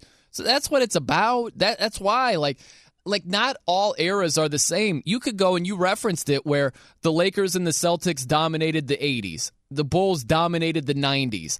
But it was a different kind of domination. The Bulls never swept anybody in the finals. They were all six game series with the exception of beating the Lakers in 5 in 91. And some of those series were really compelling series. Right? John Paxson hitting the shot against the Suns. Right. If he doesn't that there's game 7, right? You look at the two against the Jazz in 97 and 98. Those were really close, competitive, could go either way type series. And and that's not what we got with the Warriors. They swept the Cavs. They crushed them the last two seasons. So it's Right. not the same thing as other eras. Well, two years ago, didn't they go like 12 and 0 in the playoffs? They didn't even lose a game. They yeah, just, before losing one game in the finals. Right. That was They- it. They just walked over everybody. I mean, look, uh, they had a super team when James, when LeBron James was in Miami with uh, Dwyane Wade and Chris Bosh. But even that team was two for four in the finals. But this team right now is a super team. I mean, this team might be better, and you could argue about that. Everybody's arguing about Michael Michael Jordan and, and uh, LeBron. Forget about that argument. The argument should be made: Is Golden State better than the Celtics team with Bird, McHale, and Parish and Danny Ainge? Is it better with that? Is it better than the Celtics team with Russell Havlicek, Cousy, and Sam Jones? Is it better than that team? I think they may very well be. I think they're better than them. Right, and that just isn't compelling to me. You know, like we could have those Why not? arguments for a day. No, I'm telling you, Andy, it just it doesn't carry.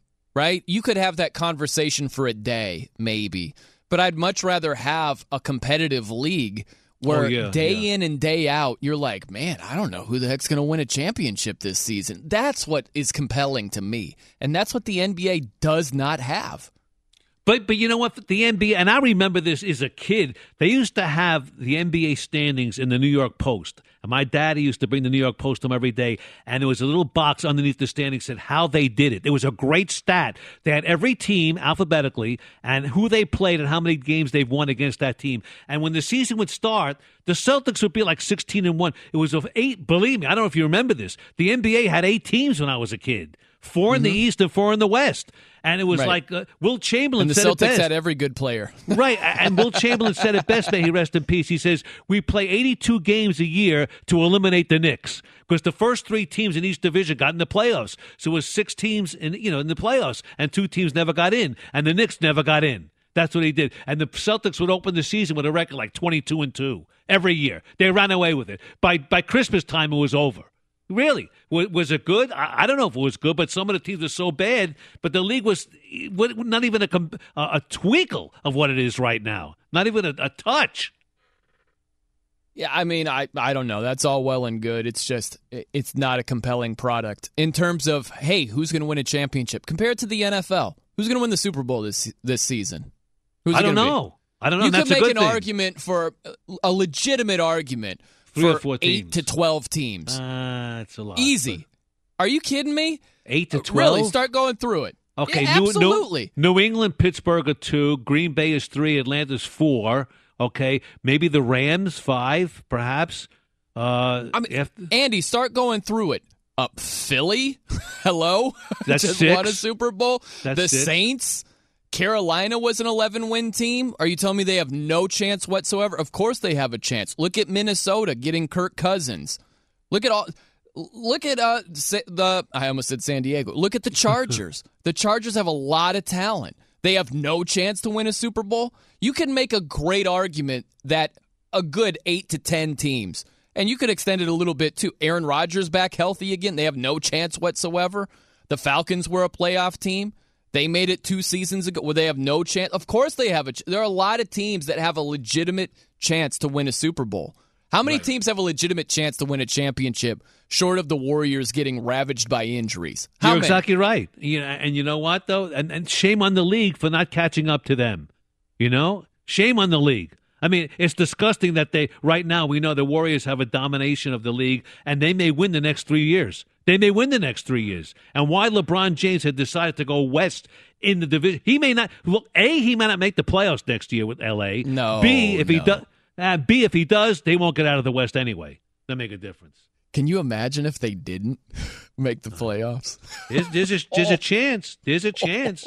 I don't think so. that's a small Oh, chance, well, we'll man. Because what- we know LeBron's impact when he goes to a team. We, he has a big impact, but There's a better listen, chance. Andy, the, the better chance the Cavaliers won't make the playoffs.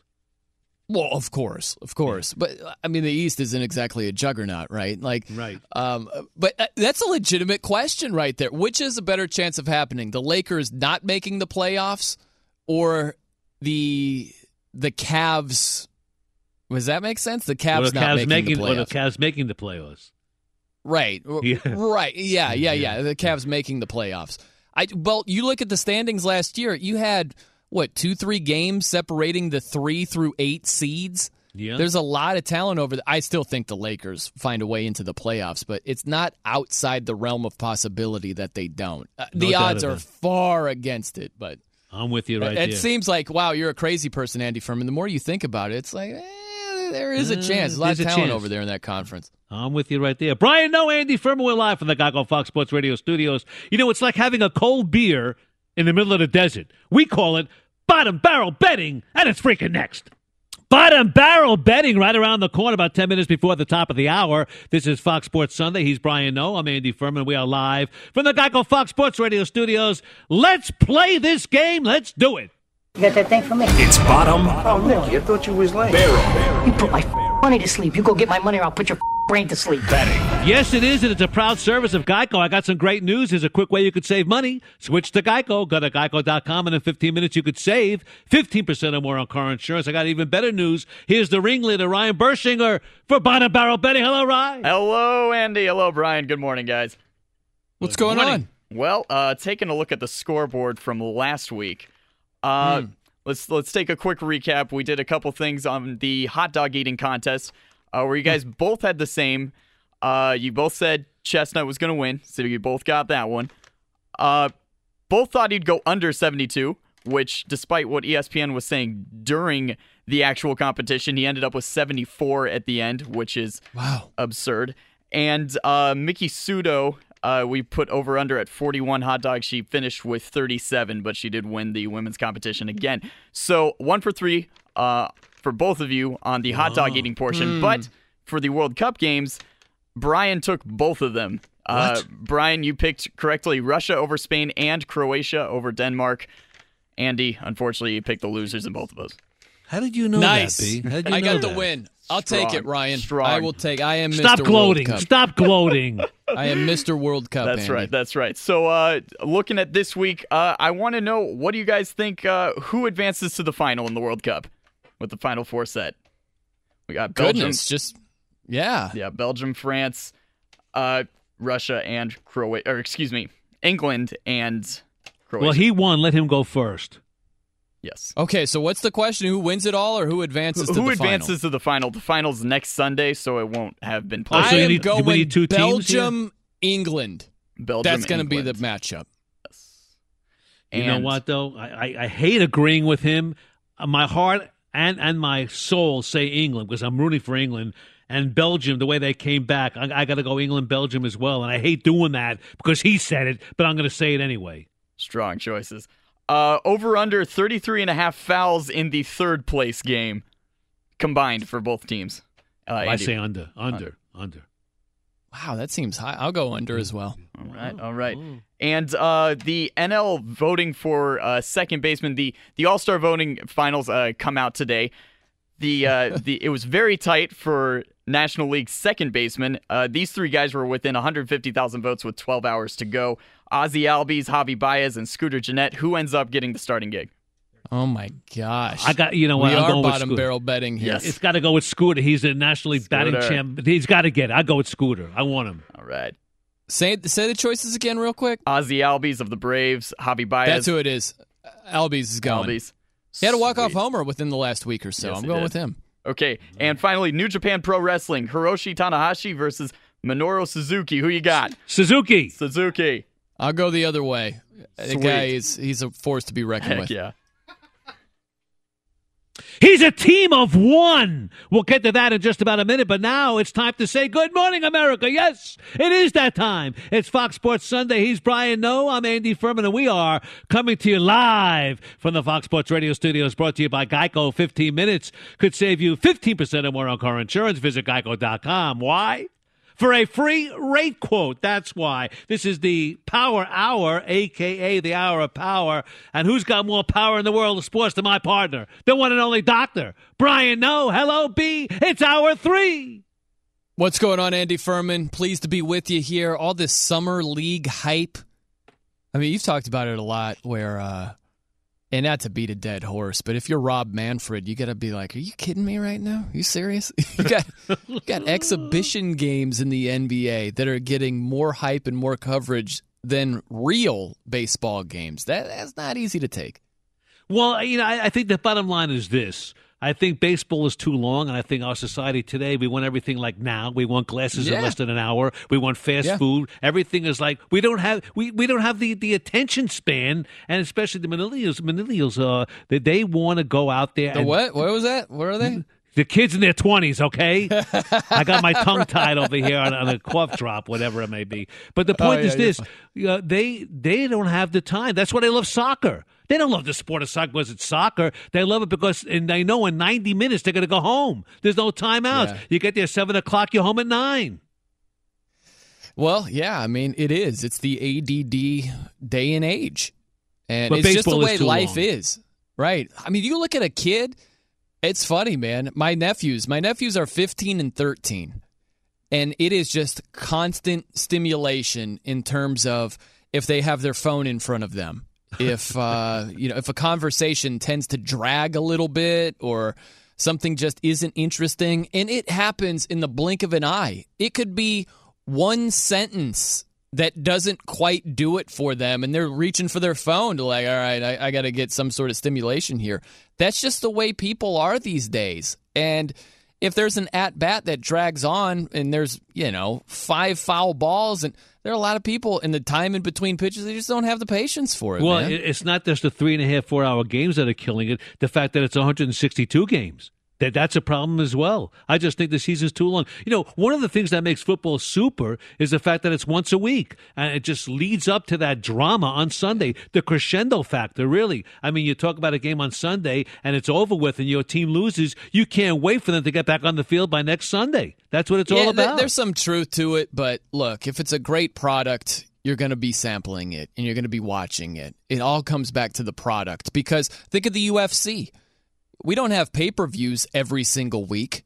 You know, it seems like it, but we don't. Yeah. There was a UFC event last night, you know, Daniel Cormier against Stipe Miocic. And it's light heavyweight champion versus heavyweight champion. And there was hardly any hype and buildup leading up to that super fight. So it's not like there are pay per views, you know, multiple pay per views during one week. There's a lot of time in between. It's all about the product and it's all about does this do it for you? And if you don't think it's a great product, it doesn't matter how much you space it out. It's still not Well- going to sell. Well, I'm glad you brought that up because I think the product of UFC is pretty good, and the Cormier situation is a great story because now he has this. What he holds two weight class championships at the same time. You know, light heavyweight. Now he's a heavyweight one, and the second fighter ever to do that. But now with the Brock Lesnar situation, I think there's going to be an interest because Lesnar's going to come out of retirement. He's 40 years old. He's going to fight what he hasn't fought since uh, 2016, and that that's going to create the situation. But maybe maybe you're right. Maybe it's not the sport. Maybe it's the hype surrounding the sport. Maybe it's Lesnar Cormier. It's the individuals in the sport rather than the sport itself. Right? Well, I mean, you have to have something in addition to the sport for a lot of fringe fans. The fringe fans aren't consumed by the sport. That's why they're fringe. right? So Mm-hmm. you have to have something in addition to get the fringe fans involved. And if it happens to be Brock Lesnar coming to the octagon randomly, just, hey, I was just out for a stroll. And whoa, look at me. I'm in the octagon with the microphone in front of my face. Right. I guess I'll talk trash to Cormier. You know, like that gets noticed. It's the fight game. This has been going on for decades where fighters talk trash to other fighters. They do things to hype up fights. And for Brock Lesnar to do that, yeah, it's pro wrestling. It, has that aspect to it, but it's needed because without that, the fight last night, it didn't have hype. It just didn't. So you need to do those things. And it's just funny that some of these UFC purists, yes, there is such a thing, where they're like, they don't need to resort to these sort of pro wrestling tactics. Yeah, they do. Yeah, they do. Yeah, they because do. it didn't sell before. It there was no hype leading up to that fight last night. Everybody loves drama. That's why soap operas are still going on TV today. Everybody loves that drama. And there's drama in the NBA. And Kyrie Irving, and I call him Kyrie Irving because his proof mm-hmm. positive.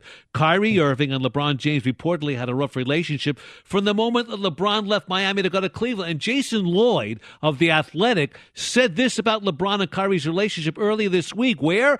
On 92.3 The Fan in Cleveland. Listen to this. it has been made clear to me by multiple people Kyrie never really wanted LeBron to come back in the first place. That he didn't think like that it was necessary. LeBron said something to Kyrie on the court following a game when he was with Miami, something to the effect of keep going, keep keep doing what you're doing. You never know, I could be back here one day or something like that. And Kyrie went in the locker room and basically said, We don't need that. Like, what's he talking about? We don't need that. He didn't want him here in the first place. He, he didn't think the Cavs needed LeBron. He didn't want him here in the first place. That's been told to me by many, many, many people throughout the organization. This is proof positive that he's Kyrie. And he's a kid that came out of Duke that he only played like 10 games before he got drafted anyway because he was injured. Why wouldn't he want to play with the greatest player on the face of the earth? What? Tell me why. Ego? Because he wanted to be the man for his own team? He's on the Celtics now. He's not even the man on the Celtics. Well, he would be.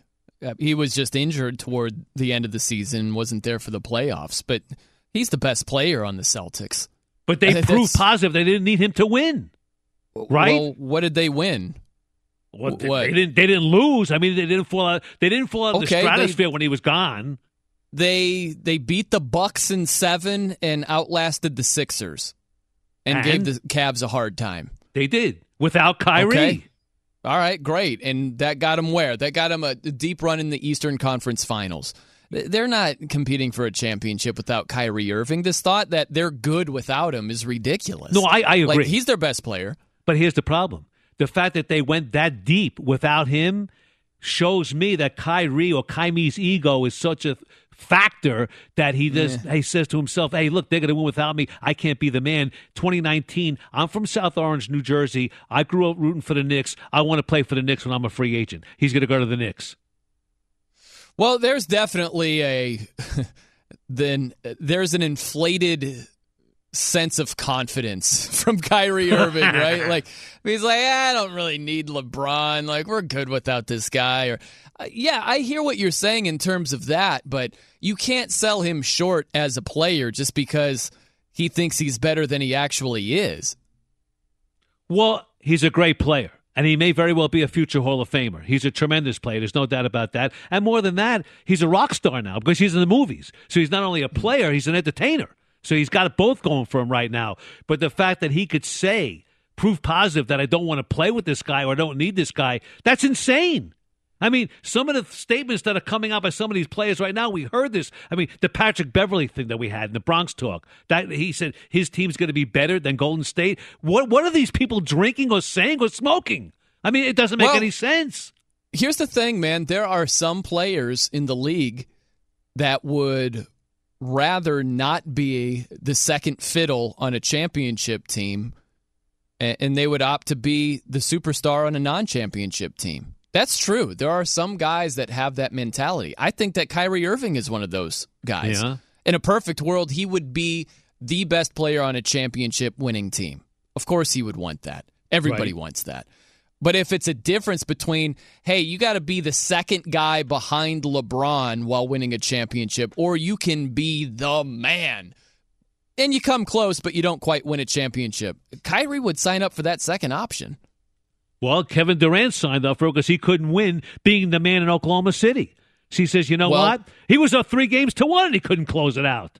Kevin Durant went the opposite way than Kyrie Irving would. Because Kyrie Irving saying, "Yeah, I really don't need LeBron. I'm good." You know that show and leaving there. By the way, that shows that yes, he would rather win a championship while being the main guy. But if it came to one option or the other, he doesn't want to be the second guy to anybody. And if that means sacrificing a championship to be the number one guy, he's willing to do it. Now, Kevin Durant went the other way. Kevin Durant was willing to join a team and maybe not be the best player or recognized as the best player. He turned out to be the best player, by the way, but Right. there was a chance with his role in joining a 73 win team that he wasn't either going to be the best player or he wasn't going to get the credit that he deserved for joining that team and hopping on the bandwagon. But he was like, you know what? I'm sick of this losing, man. I want to play this fun, open style of basketball and don't don't don't get BS'd, right? He wanted to win a championship as well. He was tired of coming short and and not winning one. So that's that's where he went. So I think Okay, it's a but- but you different know what? mentality than Kyrie Irving. Let, let me backtrack a little because you said something, Kevin Durant, you put words in his mouth. I'm sick of this losing. No, I think it's more like, I can't win here. That, that's that's the reality. I can't win okay, here. and, and and at the heart of that, what's included there? He didn't go and join the Orlando Magic. Oh yeah, He joined the Warriors, okay? So it's not just I can't win here. Well, he's gonna win with Golden State. So Right. winning a championship is tied to that. And you put a term on that, which I agree. You called it a punk move, and I thought it was a punk move. I'm not taking Yeah, anything away from his sure. skills. He's a great player. He's a future Hall of Famer as well. But the point is this: I'd have a lot more respect for him if he stayed in Oklahoma City, like Russell Westbrook did, and the two of them joined forces. And now with Paul George, maybe they could win. Maybe they could win. Show me some. You guys are up three games to one two years ago, and you couldn't close it out. What does that tell you?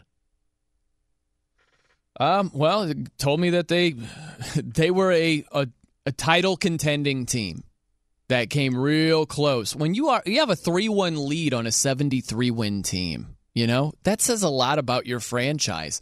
So yeah, the odds weren't in their favor to win a championship, but they had some odds. they Oh, had yeah, a chance, you know. I think and they just went a 3-1 different way. But I, not everybody has that same mentality as Kevin Durant. There are a lot of players that wouldn't have joined the team that beat them. So look, there are a lot of different players that have different views and different desires. Right. And I think that Kyrie Irving and Kevin Durant, in terms of their mindset and what they're comfortable with, is much different. I think uh, they're the polar opposites.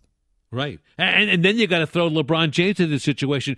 What on earth? What what did he see in L.A. besides his two homes there, and maybe his family wanted to move there? But I, I don't see any light at the end of the tunnel immediately for the L.A. Lakers, even with LeBron. I really don't. Well, I mean, look, it's they're not a finished product at all. And with Kawhi Leonard wanting to be a Laker, I'm sure that LeBron has his eye on that, right? Yeah. He, it, they're not going to stay as currently constructed the whole time LeBron is there, right? So we can't make it sound like this is the Lakers for the next four years with LeBron. That's just simply not going to be the case. They might not even have this roster when the season starts. Right, because th- there could be some kind of move made to get Kai- to get Kawhi Leonard over there, Right. or if it doesn't work out, it's possible he goes over there as a free agent next summer. So they're not a finished product. So we shouldn't look at the Lakers as if they are. Well, that's a good point. It, it really is. And you know what? Maybe LeBron has some input. I would think that he probably does have some input. I think he probably wanted to get a uh, Rajon Rondo with him. I think he did because, you know, from what I've read lately about LeBron, he's he wants to be uh, not the guy that sets people up, but he wants to be the finisher, the closer. And these guys are going to pass him the ball and set him up. You know, guys like Right. Stephenson and, and Rondo, they'll set him up with the basketball. Look, he's no he's no youngster anymore. He's going to be 37 at the end of that contract in L.A. Right. And hopefully well, he'll win just- something. It's funny that Magic he's doing the opposite of the Cavs. He just has a different mindset and he looked at what hurt the Cavs, which was a lack of defense Right. and sometimes a lack of ball handling and he's like, "Well, that's what we're going to focus on. We're going to focus on defense, we're going to focus on ball handling." So we went out and got Lance Stephenson, got Rajon Rondo. At, at some point, I guarantee you, the season hasn't started yet and they can still get a shooter, but as currently constructed, yeah, it's different than the Cavs, but you get into that season and LeBron's going to be like, I would really like some shooters around me because that would make things a lot easier. You can't No just do the opposite as the Cavs and think it's going to be successful. Well, I, I think he wanted There's a reason they were in the finals. Well, he wanted Lance because he liked the way he blew in his ear. I think that's why he wanted Lance Stephenson there. Who knows? I don't Sure, know. there, well, there's that. Yeah, I mean, come on. go. How can you Bri- not overlook that? Everybody loves that. Exactly. I mean, you do it to me all the time. Brian Noe. Andy Furman, we call it Fox Sports Sunday. Get us on Twitter at the Noe Show, NOE Show, at Andy Furman FSR, 877 99 on Fox, 877 996 6369. We're live from the Geico Fox Sports Radio studios. And of course, bottom of the hour, the Dean of Ohio sports writers, Bill Livingston from the Cleveland Plain Dealer, who just recently retired. We'll talk to him at 8.30 Eastern. Follow that with Noe's picks so you can't go wrong. Stay with us. This might change one of the longest traditions in this sport. That's next. Doesn't look like they oppose this now. We'll explain that in just about a minute. 21 minutes past the hour. This is Fox Sports Sunday. He's Brian Noe. I'm Andy Furman. We're live from the Geico Fox Sports Radio studios. By the way, bottom of the hour, about 10 minutes from now, that'll be 8.30 Eastern Time, the Dean of Ohio sports columnists, the one and only Bill Livingston from the Cleveland Plain Dealer. Everything you want to know about LeBron and more. He'll join you here at 8.30 Eastern. But right now, something that my partner loves to do at times, and not heavily either. We call it gambling, right? Because you can't get away from it. I mean, you do at times. It's not a big deal. You're not addicted or anything like that, but you you enjoy to put a shekel there here and there on a game. Sure, and sure. Makes it a little Scooby more snacks. interesting. There If you want to go that direction, Andy. Yes, Yeah. Yes. You know, and I think there are a lot of people that I know that say that they can't watch a game without having a little money on the game because Nah, that's makes it that much- ridiculous. I, I hear You're not a sports fan if that's the thing. Well, I'm with you there, but I, I do know this. Uh, those that I talk to enjoy putting some coin on a game. Enough said about that. And now it'll be a lot easier with states giving the okay for sports gambling, which I think is probably a good thing. If, if it puts more money in the state coffers, I, I'm all for it. You know, I, I think it'll be great. What do you think? Yeah, man. Like, but where is this coming from? Like, this, I don't understand if it's tied to something now that happened. Like, we've known about this for weeks. Yeah, of course, sure. Well, well, here's the deal. Something new has developed. That's why I'm bringing this up. At first, when it first hit, several college athletic directors were opposed to it, and I get it. I, I get why they were opposed to it because these kids can be bought. A team of five in basketball can be bought on the college level. Pros, no. Because they make too much money. A gambler can't get to them. But a college kid who can't afford to take his girlfriend out to a movie or a pizza can be bought off for a game. Especially an early season November game when a big Division One opponent is playing a school like Frostburg State and they're favored by 35 points. They could be bought. There's no doubt about that. But now in the Big Ten, the Big Ten's all in. The conference now, and the Big Ten Conference has asked the NCAA to consider developing a national football injury reporting system. And coaches, as you know, for years have concealed injuries. This is not going to be such a good thing, and I don't know why the Big Ten is all in on this. Right. Well, they're just trying to be transparent with the gambling aspect in mind, and I'm against it as well. It would help me if I was gambling on a game to know if Right. the left tackle had a bad knee or the quarterback had a bum shoulder or something. But that's what happens. It happens all the time in the NFL. It happened in college football. If you know of an injury, you're going to target that area. Sure. If the outside linebacker has a knee issue, the fullback is going to nail his knee. Like that's just the way it goes, right? Right. So I, am against this in terms of we're talking 19, you know, year old kids around there. I, I don't think their injuries should be known and should be targeted. If it's grown men in the NFL, that's a different deal. But when you've got kids playing college football and their injuries are being publicized, that puts them in a more vulnerable position. So I would not be for that. I'm with you there. I'll tell you something. Not only does it put it in the forefront, and, and maybe it'll it'd be advantageous to gamblers,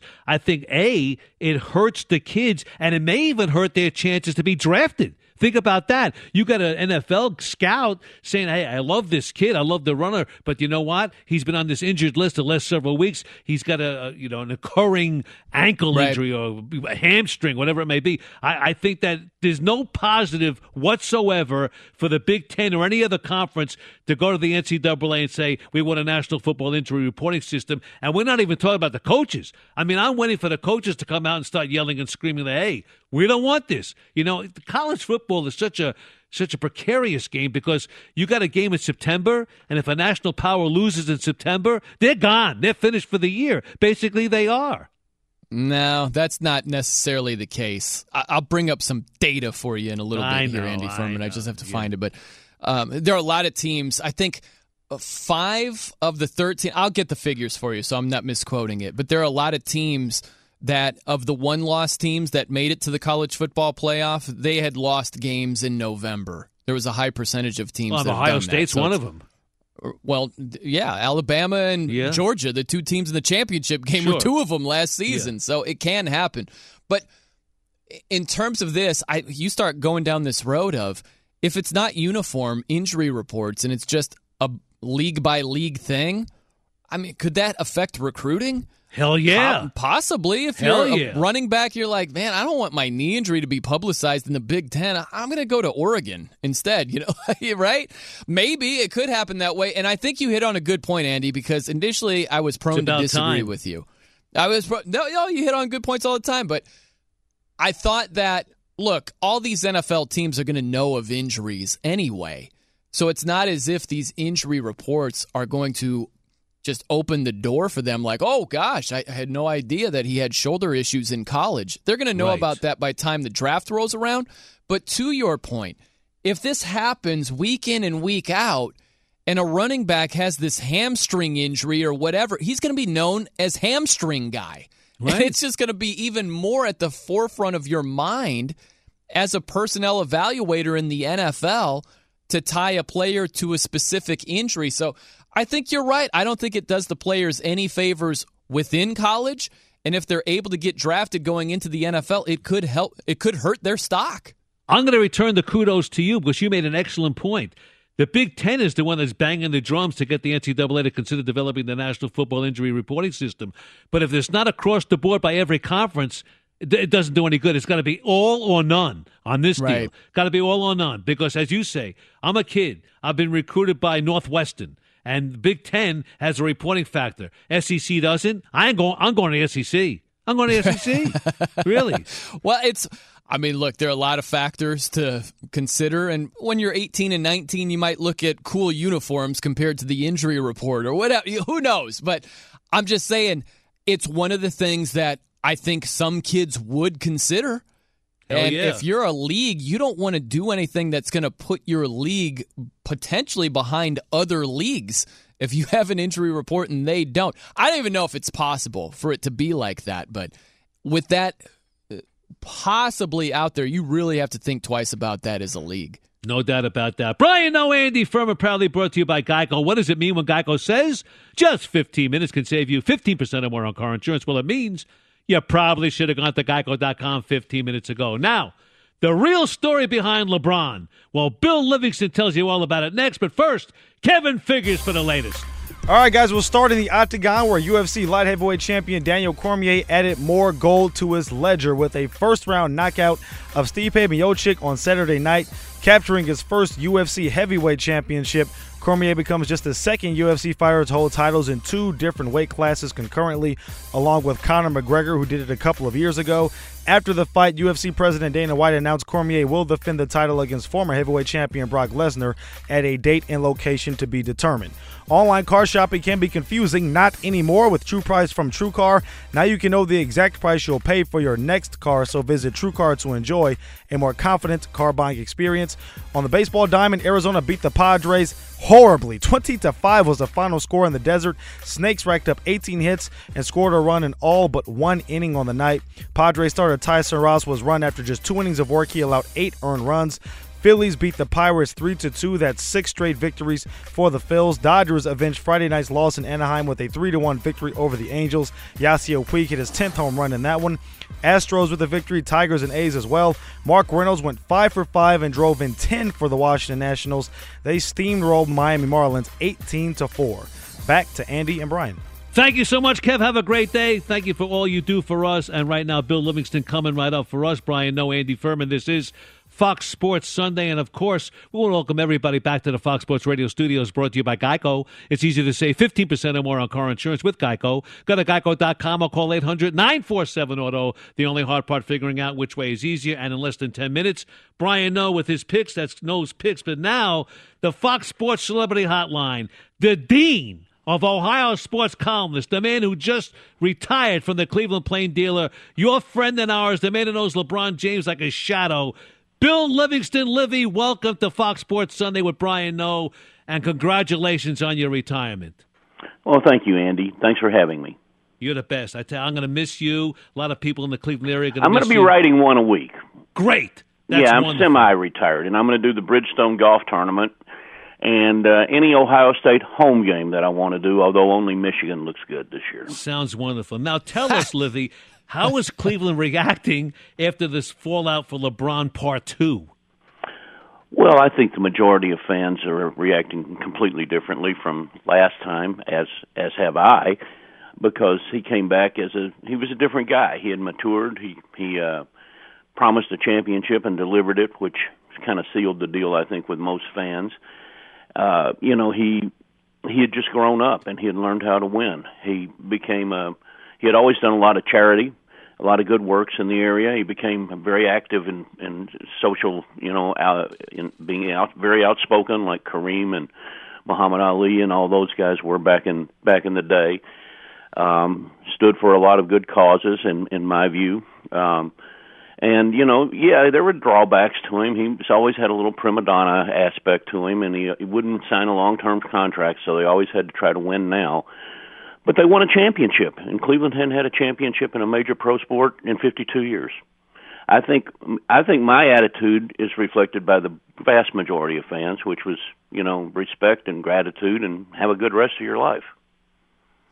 Just as currently constructed with the Lakers, and we don't know, the roster could change. Maybe they get Kawhi Leonard, who knows? But as the roster, you see it right now, what do you think LeBron's ceiling is this coming season in terms of team success? Well, I think he expects them to have some players added, obviously. You know, he in a lot of ways the Cavs created this because in a desperate attempt to remake a team that was going absolutely nowhere, they gave the Lakers ca- uh, salary cap space to go after a guy like LeBron uh, when they got Clarkson and Larry Nance Jr. and you know uh, took on their contracts. Uh, you know, he's always exerted a lot of uh, pressure on management to to give him a complimentary cast that he thinks can, he can win with and and win it all with. But he has a home out there. He he has a lot of businesses out there. He was very good in Trainwreck, his his first movie appearance on the screen. I mean, you know, I, I think it made sense for for him uh, in business, and the Cavs aren't going anywhere the way the team is right now. Yeah, you know, the only thing I think that might have saved the Cavs, and even that was a long shot, was if their uh, sheer dumb lottery luck had come through again, and they had gotten the first first or second pick, and could have gotten a really really good impact player, like they did with Kyrie Irving, and and of course with Wiggins, whom whom they traded for Kevin Love, which you know, which helped them get over the top. Bill Livingston, you covered Dr. J. You saw those great 76ers teams in Philadelphia. You covered Michael Jordan. Compare those to LeBron and compare them to all the compare LeBron to, to everybody, really. Your, your take on LeBron James. Well, he's the best player I ever covered in person. Uh, I didn't cover Michael every night, but LeBron is so much bigger and stronger than Michael was, and he he benefits from being a generation later in sports with more weight training and more nutritional emphasis and more analytics to help your uh, you know help you be uh, prepared mentally for the other team. And I always I I think he's the the best player that I maybe ever because of he could pass as well as Magic and and he could score with Michael, not not as much, but he didn't really want to either. When he had to, 51 points in the finals this year in a game they lost, he could. Um, you know, he's a walking triple double. Now that's become more prevalent with the higher pace of play and with a lot more shots now. But uh, his are he's just um, a remarkable, multi-talented player. There's never, certainly, never been a perimeter player with his impact on the game. With these reports that Kyrie Irving didn't want LeBron to go back to Cleveland, Kyrie didn't want to play alongside him, of course, asked to be traded and was. Uh, what what was the dynamic with LeBron and Kyrie with you covering the team? Like how uh, it didn't seem that bad publicly, but behind No. the scenes, how contentious was it? Well, there, you know, there have been stories that he wasn't even talking to his teammates. Irving, uh, the last year he was here in the playoffs, uh, he was always one of the most. He was probably the most difficult player to deal with. If you caught him on the with the right question on the right day, he could be very good. He, he was the best interview I ever had with him. He was talking about doing the Mikan drill as a kid, and I was doing a story about his incredible ability to finish at the rim and how he got a nosebleed from looking up at shooting all the right and left-handed layups, and his father wouldn't let him stop. Maybe not the prettiest story, but one that he really got into. But you know, he's. A, I never really knew whether he was serious or whether he was just pulling our legs with. But you know, his teammates always talked about these wild conspiracy theories he would float to, with them, and some of them are just you know bat bleep bat bleep crazy. You know, the flat Earth theory and the moon landing was faked. Um, you know, I, I'm assuming he's not. He, but he was only at Duke for 11 games in one year, so so there is that. Um, you know, I he was. I, I remember. I flashed back to several times the year they won the championship. There was they had a very close they a close sweep, and there are such things. Uh, every game against Detroit came down to the last couple of minutes, and there was one of them where LeBron was dribbling at the top of the circle, and Irving was out on the on the left wing, and LeBron motioned to him to move to the corner and just wait for a drive and kick, and Irving rolled his eyes disgustedly and kind of kind of moped off to the corner. They won the game, but you know he that was about the time he started talking about we have two closers. And I certainly considered him closer one A to LeBron's one, and and thought that and wrote the year they won the last three games when they came back uh, against Golden State, winning two out there. He he was every bit as valuable as LeBron was in those games, but he was a he was a jealous guy. He wanted his own team. He was. uh you know, very. It, it turned out he had the ball. He took slightly more shots per game in the playoffs than LeBron, and had a slightly higher usage rate. And he was pretty much immune from criticism, except for his defense. Ty Lue had let him do just about what he wanted to, and there were a lot of uh, one-touch, you know, shot shot up with 18 seconds left on the shot clock by with Kyrie, more than with LeBron, certainly. Livy, I got to ask you this. They talk about LeBron's reasonings to go to L.A. They say the movie industry had two homes out there as Philly wants to go. But what factor actually did Dan Gilbert have in on oh, that's decision? big. Yeah, that's big. There, uh, there's a gulf between the two of them that spans just about every topic you want to mention: politics, culture, upbringing. Um, you know. Uh, camaraderie with your fellow man. Uh, I'm not a big Dan Gilbert fan. Now he is very popular with the fans because he's paid the money, and that has been the always the big drawback of Cleveland owners that either they didn't have enough money like Modell or or the Dolans with the Indians, or or the window closed on when they could be a big market team like like when cable revenue took over and made the big difference and not ballpark revenue with the with the 90s Indians. But uh there there you know he's a Gilbert's a big Trump supporter. LeBron can't stand Trump. Uh, LeBron made cracks about Trump all the time. LeBron and, and the Warriors and Ca- Cavaliers in mass had said they were not going to go to the White House, whichever team won the championship. Um, and you know, there's a big there's a big divide between the NBA and, and and the president too. It's a very progressive league, and it's a majority African American league, and they don't like what he says and does. Last one for you, Bill. If you think about Kyrie Irving, obviously his preference would be to be the number one guy on a championship winning team. But if there was a choice between being second fiddle on a championship winning team and being the star, the number one player on a non title winning team, which do you think he would choose? Well, I would hope he would take the championship winning team, but he wouldn't be the first player to go the other way. A long time ago, when I covered the Sixers with Doc and George McGinnis and guys like that, when they traded then Lloyd, now World B. Free, uh, to the Clippers, who were then in San uh, in San Diego, he came into town and I uh, for their visit, and I think uh, he was leading the league in scoring or something, and somebody held up a sign that said 14 and 25 or whatever it was, and he's happy.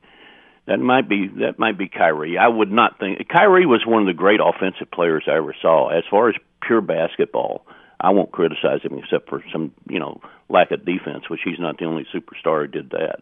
I mean, he could hit threes and hit pull up jumpers and floaters and and make the most astonishing finishes around the rim with either hand from angles other players didn't even contemplate that I ever saw. But yeah, he has a he has a personality uh, megalomania I think going on there. Bill Livingston has been a little slice of heaven. I'm happy to hear you'll be running once a week, so I can still follow you there. You're a wonderful man, Livy. God bless you. Thanks for joining us today. Thank you, Andy. Always a pleasure. You're the man. Bill Livingston, the Dean of Ohio sports columnist from the Cleveland Plain Dealer. Brian Noe, Andy Furman, we are live from the Geico Fox Sports Radio studios. Noe's picks coming right up, but they just can't cut the mustard. That's next. This program brought to you by Progressive Insurance. Last year, over 3 million drivers switched to Progressive. Call 1 800 Progressive or visit progressive.com today and find out if you could save.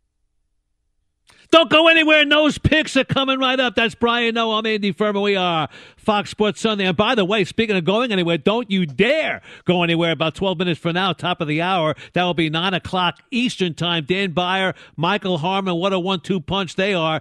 They'll be joining you at the top of the hour on many of these same Fox Sports Radio affiliates. Also, Sirius XM 83 and the Fox Sports Radio app, iHeartRadio app. So do it. All right, now it's time for my guy his center stage. Brian Noe Noe's picks. Let's do it. Are you ready for it? All right, Sparky, here's the deal. Are you in desperate need of gambling insight? Do not fear, for Brian Noe is here. Everything you got! Everything you got! Everything you got! And now the time has come for Noe's Picks. Andy. Yes. We have reached a new low with Noe's Picks. You can't wait for we football. need football season to get here as soon as humanly possible, right? I thought you'd go for Last Canadian Sunday- football. No, I can't go there because I don't know anything about it because I don't follow it. Um, but last week I was 0 for 3. Wow. 0 for 3. That's right. Now, technically, I got Croatia right, but it went to extra time. So I was technically wrong. Tie would have been the right choice. Soccer's a little bit confusing when it comes to betting. That's a to betting. push. That'll be a push. Yeah. Well, no, it would have been a loss as far as me choosing Croatia because tie was the Oh. right choice. Oh, if it oh, heads to extra time, you got to go with tie. So I was wrong with that. So 0 for 3. That brings my total over the last four weeks to 1 and 11. That's what I'm working with over here, Andy Furman. Nowhere like to go Cleve- but up. the- the Cle- Cleveland Browns of betting. What's that? You're the Cleveland Browns of betting. Oh, I got it. I got it. I got you. I'm, yeah, I am in terms of the last month. I, sure. I'm going to start with soccer because we got the World Cup going on, obviously, Yes. right? I like these. I, I, I actually like these. Now, don't run to the betting window based on how I've fared during Noe's Picks, but Belgium, France, the total's two and a half goals. I like the over, and you get some value. It's plus 110. So I say take the over. Belgium, France, they both put a lot of d- pressure on opposing teams. They're very offensively sound. So I like the over in that game. I also like England to win their match Good. at plus 130. So I'll take the over with the Belgium game, England plus 130. And a little baseball action. Cards at the Giants today. Good pitching matchup. Bumgarner going against Flaherty. I'm going to take the under seven and a half runs. Not a high total, but I think the under That's hits. I think pick, it's a yeah, but- low scoring game. Yeah, with those pitchers, I think you got something going there. It's tough. You, you're kind of wavering a little bit. You lost your. You your with me? You a with me bit. on this, Andy yeah, Furman? You have confidence yes. in me? I, Okay. I, I'm not dying on you, really. I'm with you. I'm with you. Okay, I like it. All right. Well, it's that time of the program. You can go your own way. Anything that's uh, light, anything serious. Share it yeah. with us, Andy. What do you I'm have? ready. I tell you, some great news first, though. There's a quick way you could save money. Switch to Geico. Go to geico.com, and in 15 minutes, you can save 15% or more on car insurance. I tell you what, though, I said they just can't cut the mustard, and uh, human judges can't cut the mustard. This is unbelievable. The judges at the Nathan's Hot Dog Eating Contest might be replaced by a digital system after a miscount at this year's event. I mean, give me a break. You can't count hot dogs, then there's something wrong with you. 11 time champion Joey Chestnut had a world record 74, but the judges initially counted 64. What were they doing? Eating? What were they? How do you miss 10 hot dogs? Tell me that, please. You know what's funny is I was watching this because I do love the coverage. It's so tongue in cheek and they don't take themselves seriously at all. It's really a funny presentation. But the commentators on ESPN, they were saying that. They're like, hey, he's at 64, kind of a slower day for Joey Chestnut. And then all of a sudden, it's like, oh, he had 74. It's like, what? What happened? there? right. how, that How, how does They that missed happen? 10 of them. Do Yeah. we need technology to count hot dogs now? Has it come to that? Really? I don't know. We oh might, but you know what's funny, Andy? Sometimes we think along the same lines. And I was going with hot dog eating as well. Great. To go my own way to I love close it. the show here. How about this? You couldn't have bet on the hot dog eating contest in either Nevada, in Vegas, or any of the new states offering legal sports betting this year. Why? Because of gaming control regulations. It requires approval from gaming control. And no Nevada sports books have ever made the request. They haven't been like, hey, can we get a, a total for hot dogs being consumed? You know, get a 72 and a half line. Or They've never even asked permission. This is un American, Andy Furman. We should be able to bet on the hot dog eating contest in Vegas and these states that offer legalized sports I'm with you right there. You know what? We talk about things we'd like to do. We talk about going to the World Cup. This is another event I wouldn't mind going back home to Coney Island in Brooklyn to see this on July the 4th. I'd like to go there Yeah? with you as well. Yes. Is Bucket that on the list. list? Bucket list. Yeah. Yes. There we go. we got to get the Nathan's hot dog eating contest checked I- off I'd the list before we're we're out of here. Yeah, I think we're almost I'm, out I'm of here right now. Hey, I'll wear a funny hat like the guy who MCs the event. I, love like that. guy. There you go. I tell you what, have a great day. As always, a pleasure. We'll see you next week. Enjoy the rest of your Sunday right here on Fox Sports Radio. Bye.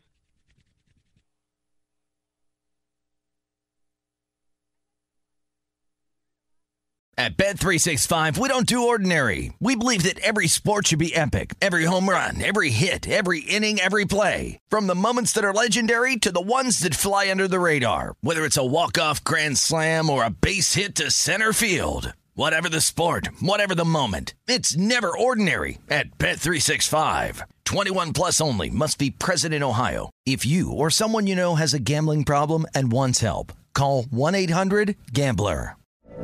From BBC Radio 4, Britain's biggest paranormal podcast is going on a road trip. I thought in that moment, oh my God, we've summoned something from this board. This is Uncanny USA. He says, Somebody's in the house, and I screamed. Listen to Uncanny USA wherever you get your BBC podcasts, if you dare.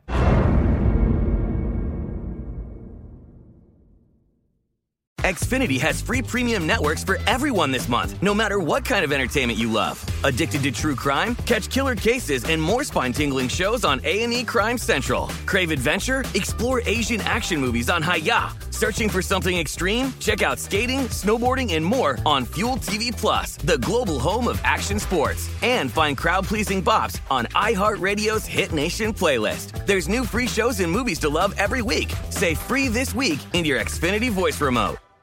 Hello, it is Ryan, and I was on a flight the other day playing one of my favorite social spin slot games on chumbacasino.com. I looked over the person sitting next to me, and you know what they were doing? They were also playing Chumba Casino. Coincidence? I think not. Everybody's loving having fun with it. Chumba Casino is home to hundreds of casino style games that you can play for free anytime, anywhere, even at 30,000 feet. So sign up now at chumbacasino.com to claim your free welcome bonus. That's chumbacasino.com and live the Chumba life. No purchase necessary. Group. Void were prohibited by law. See terms and conditions. 18 plus.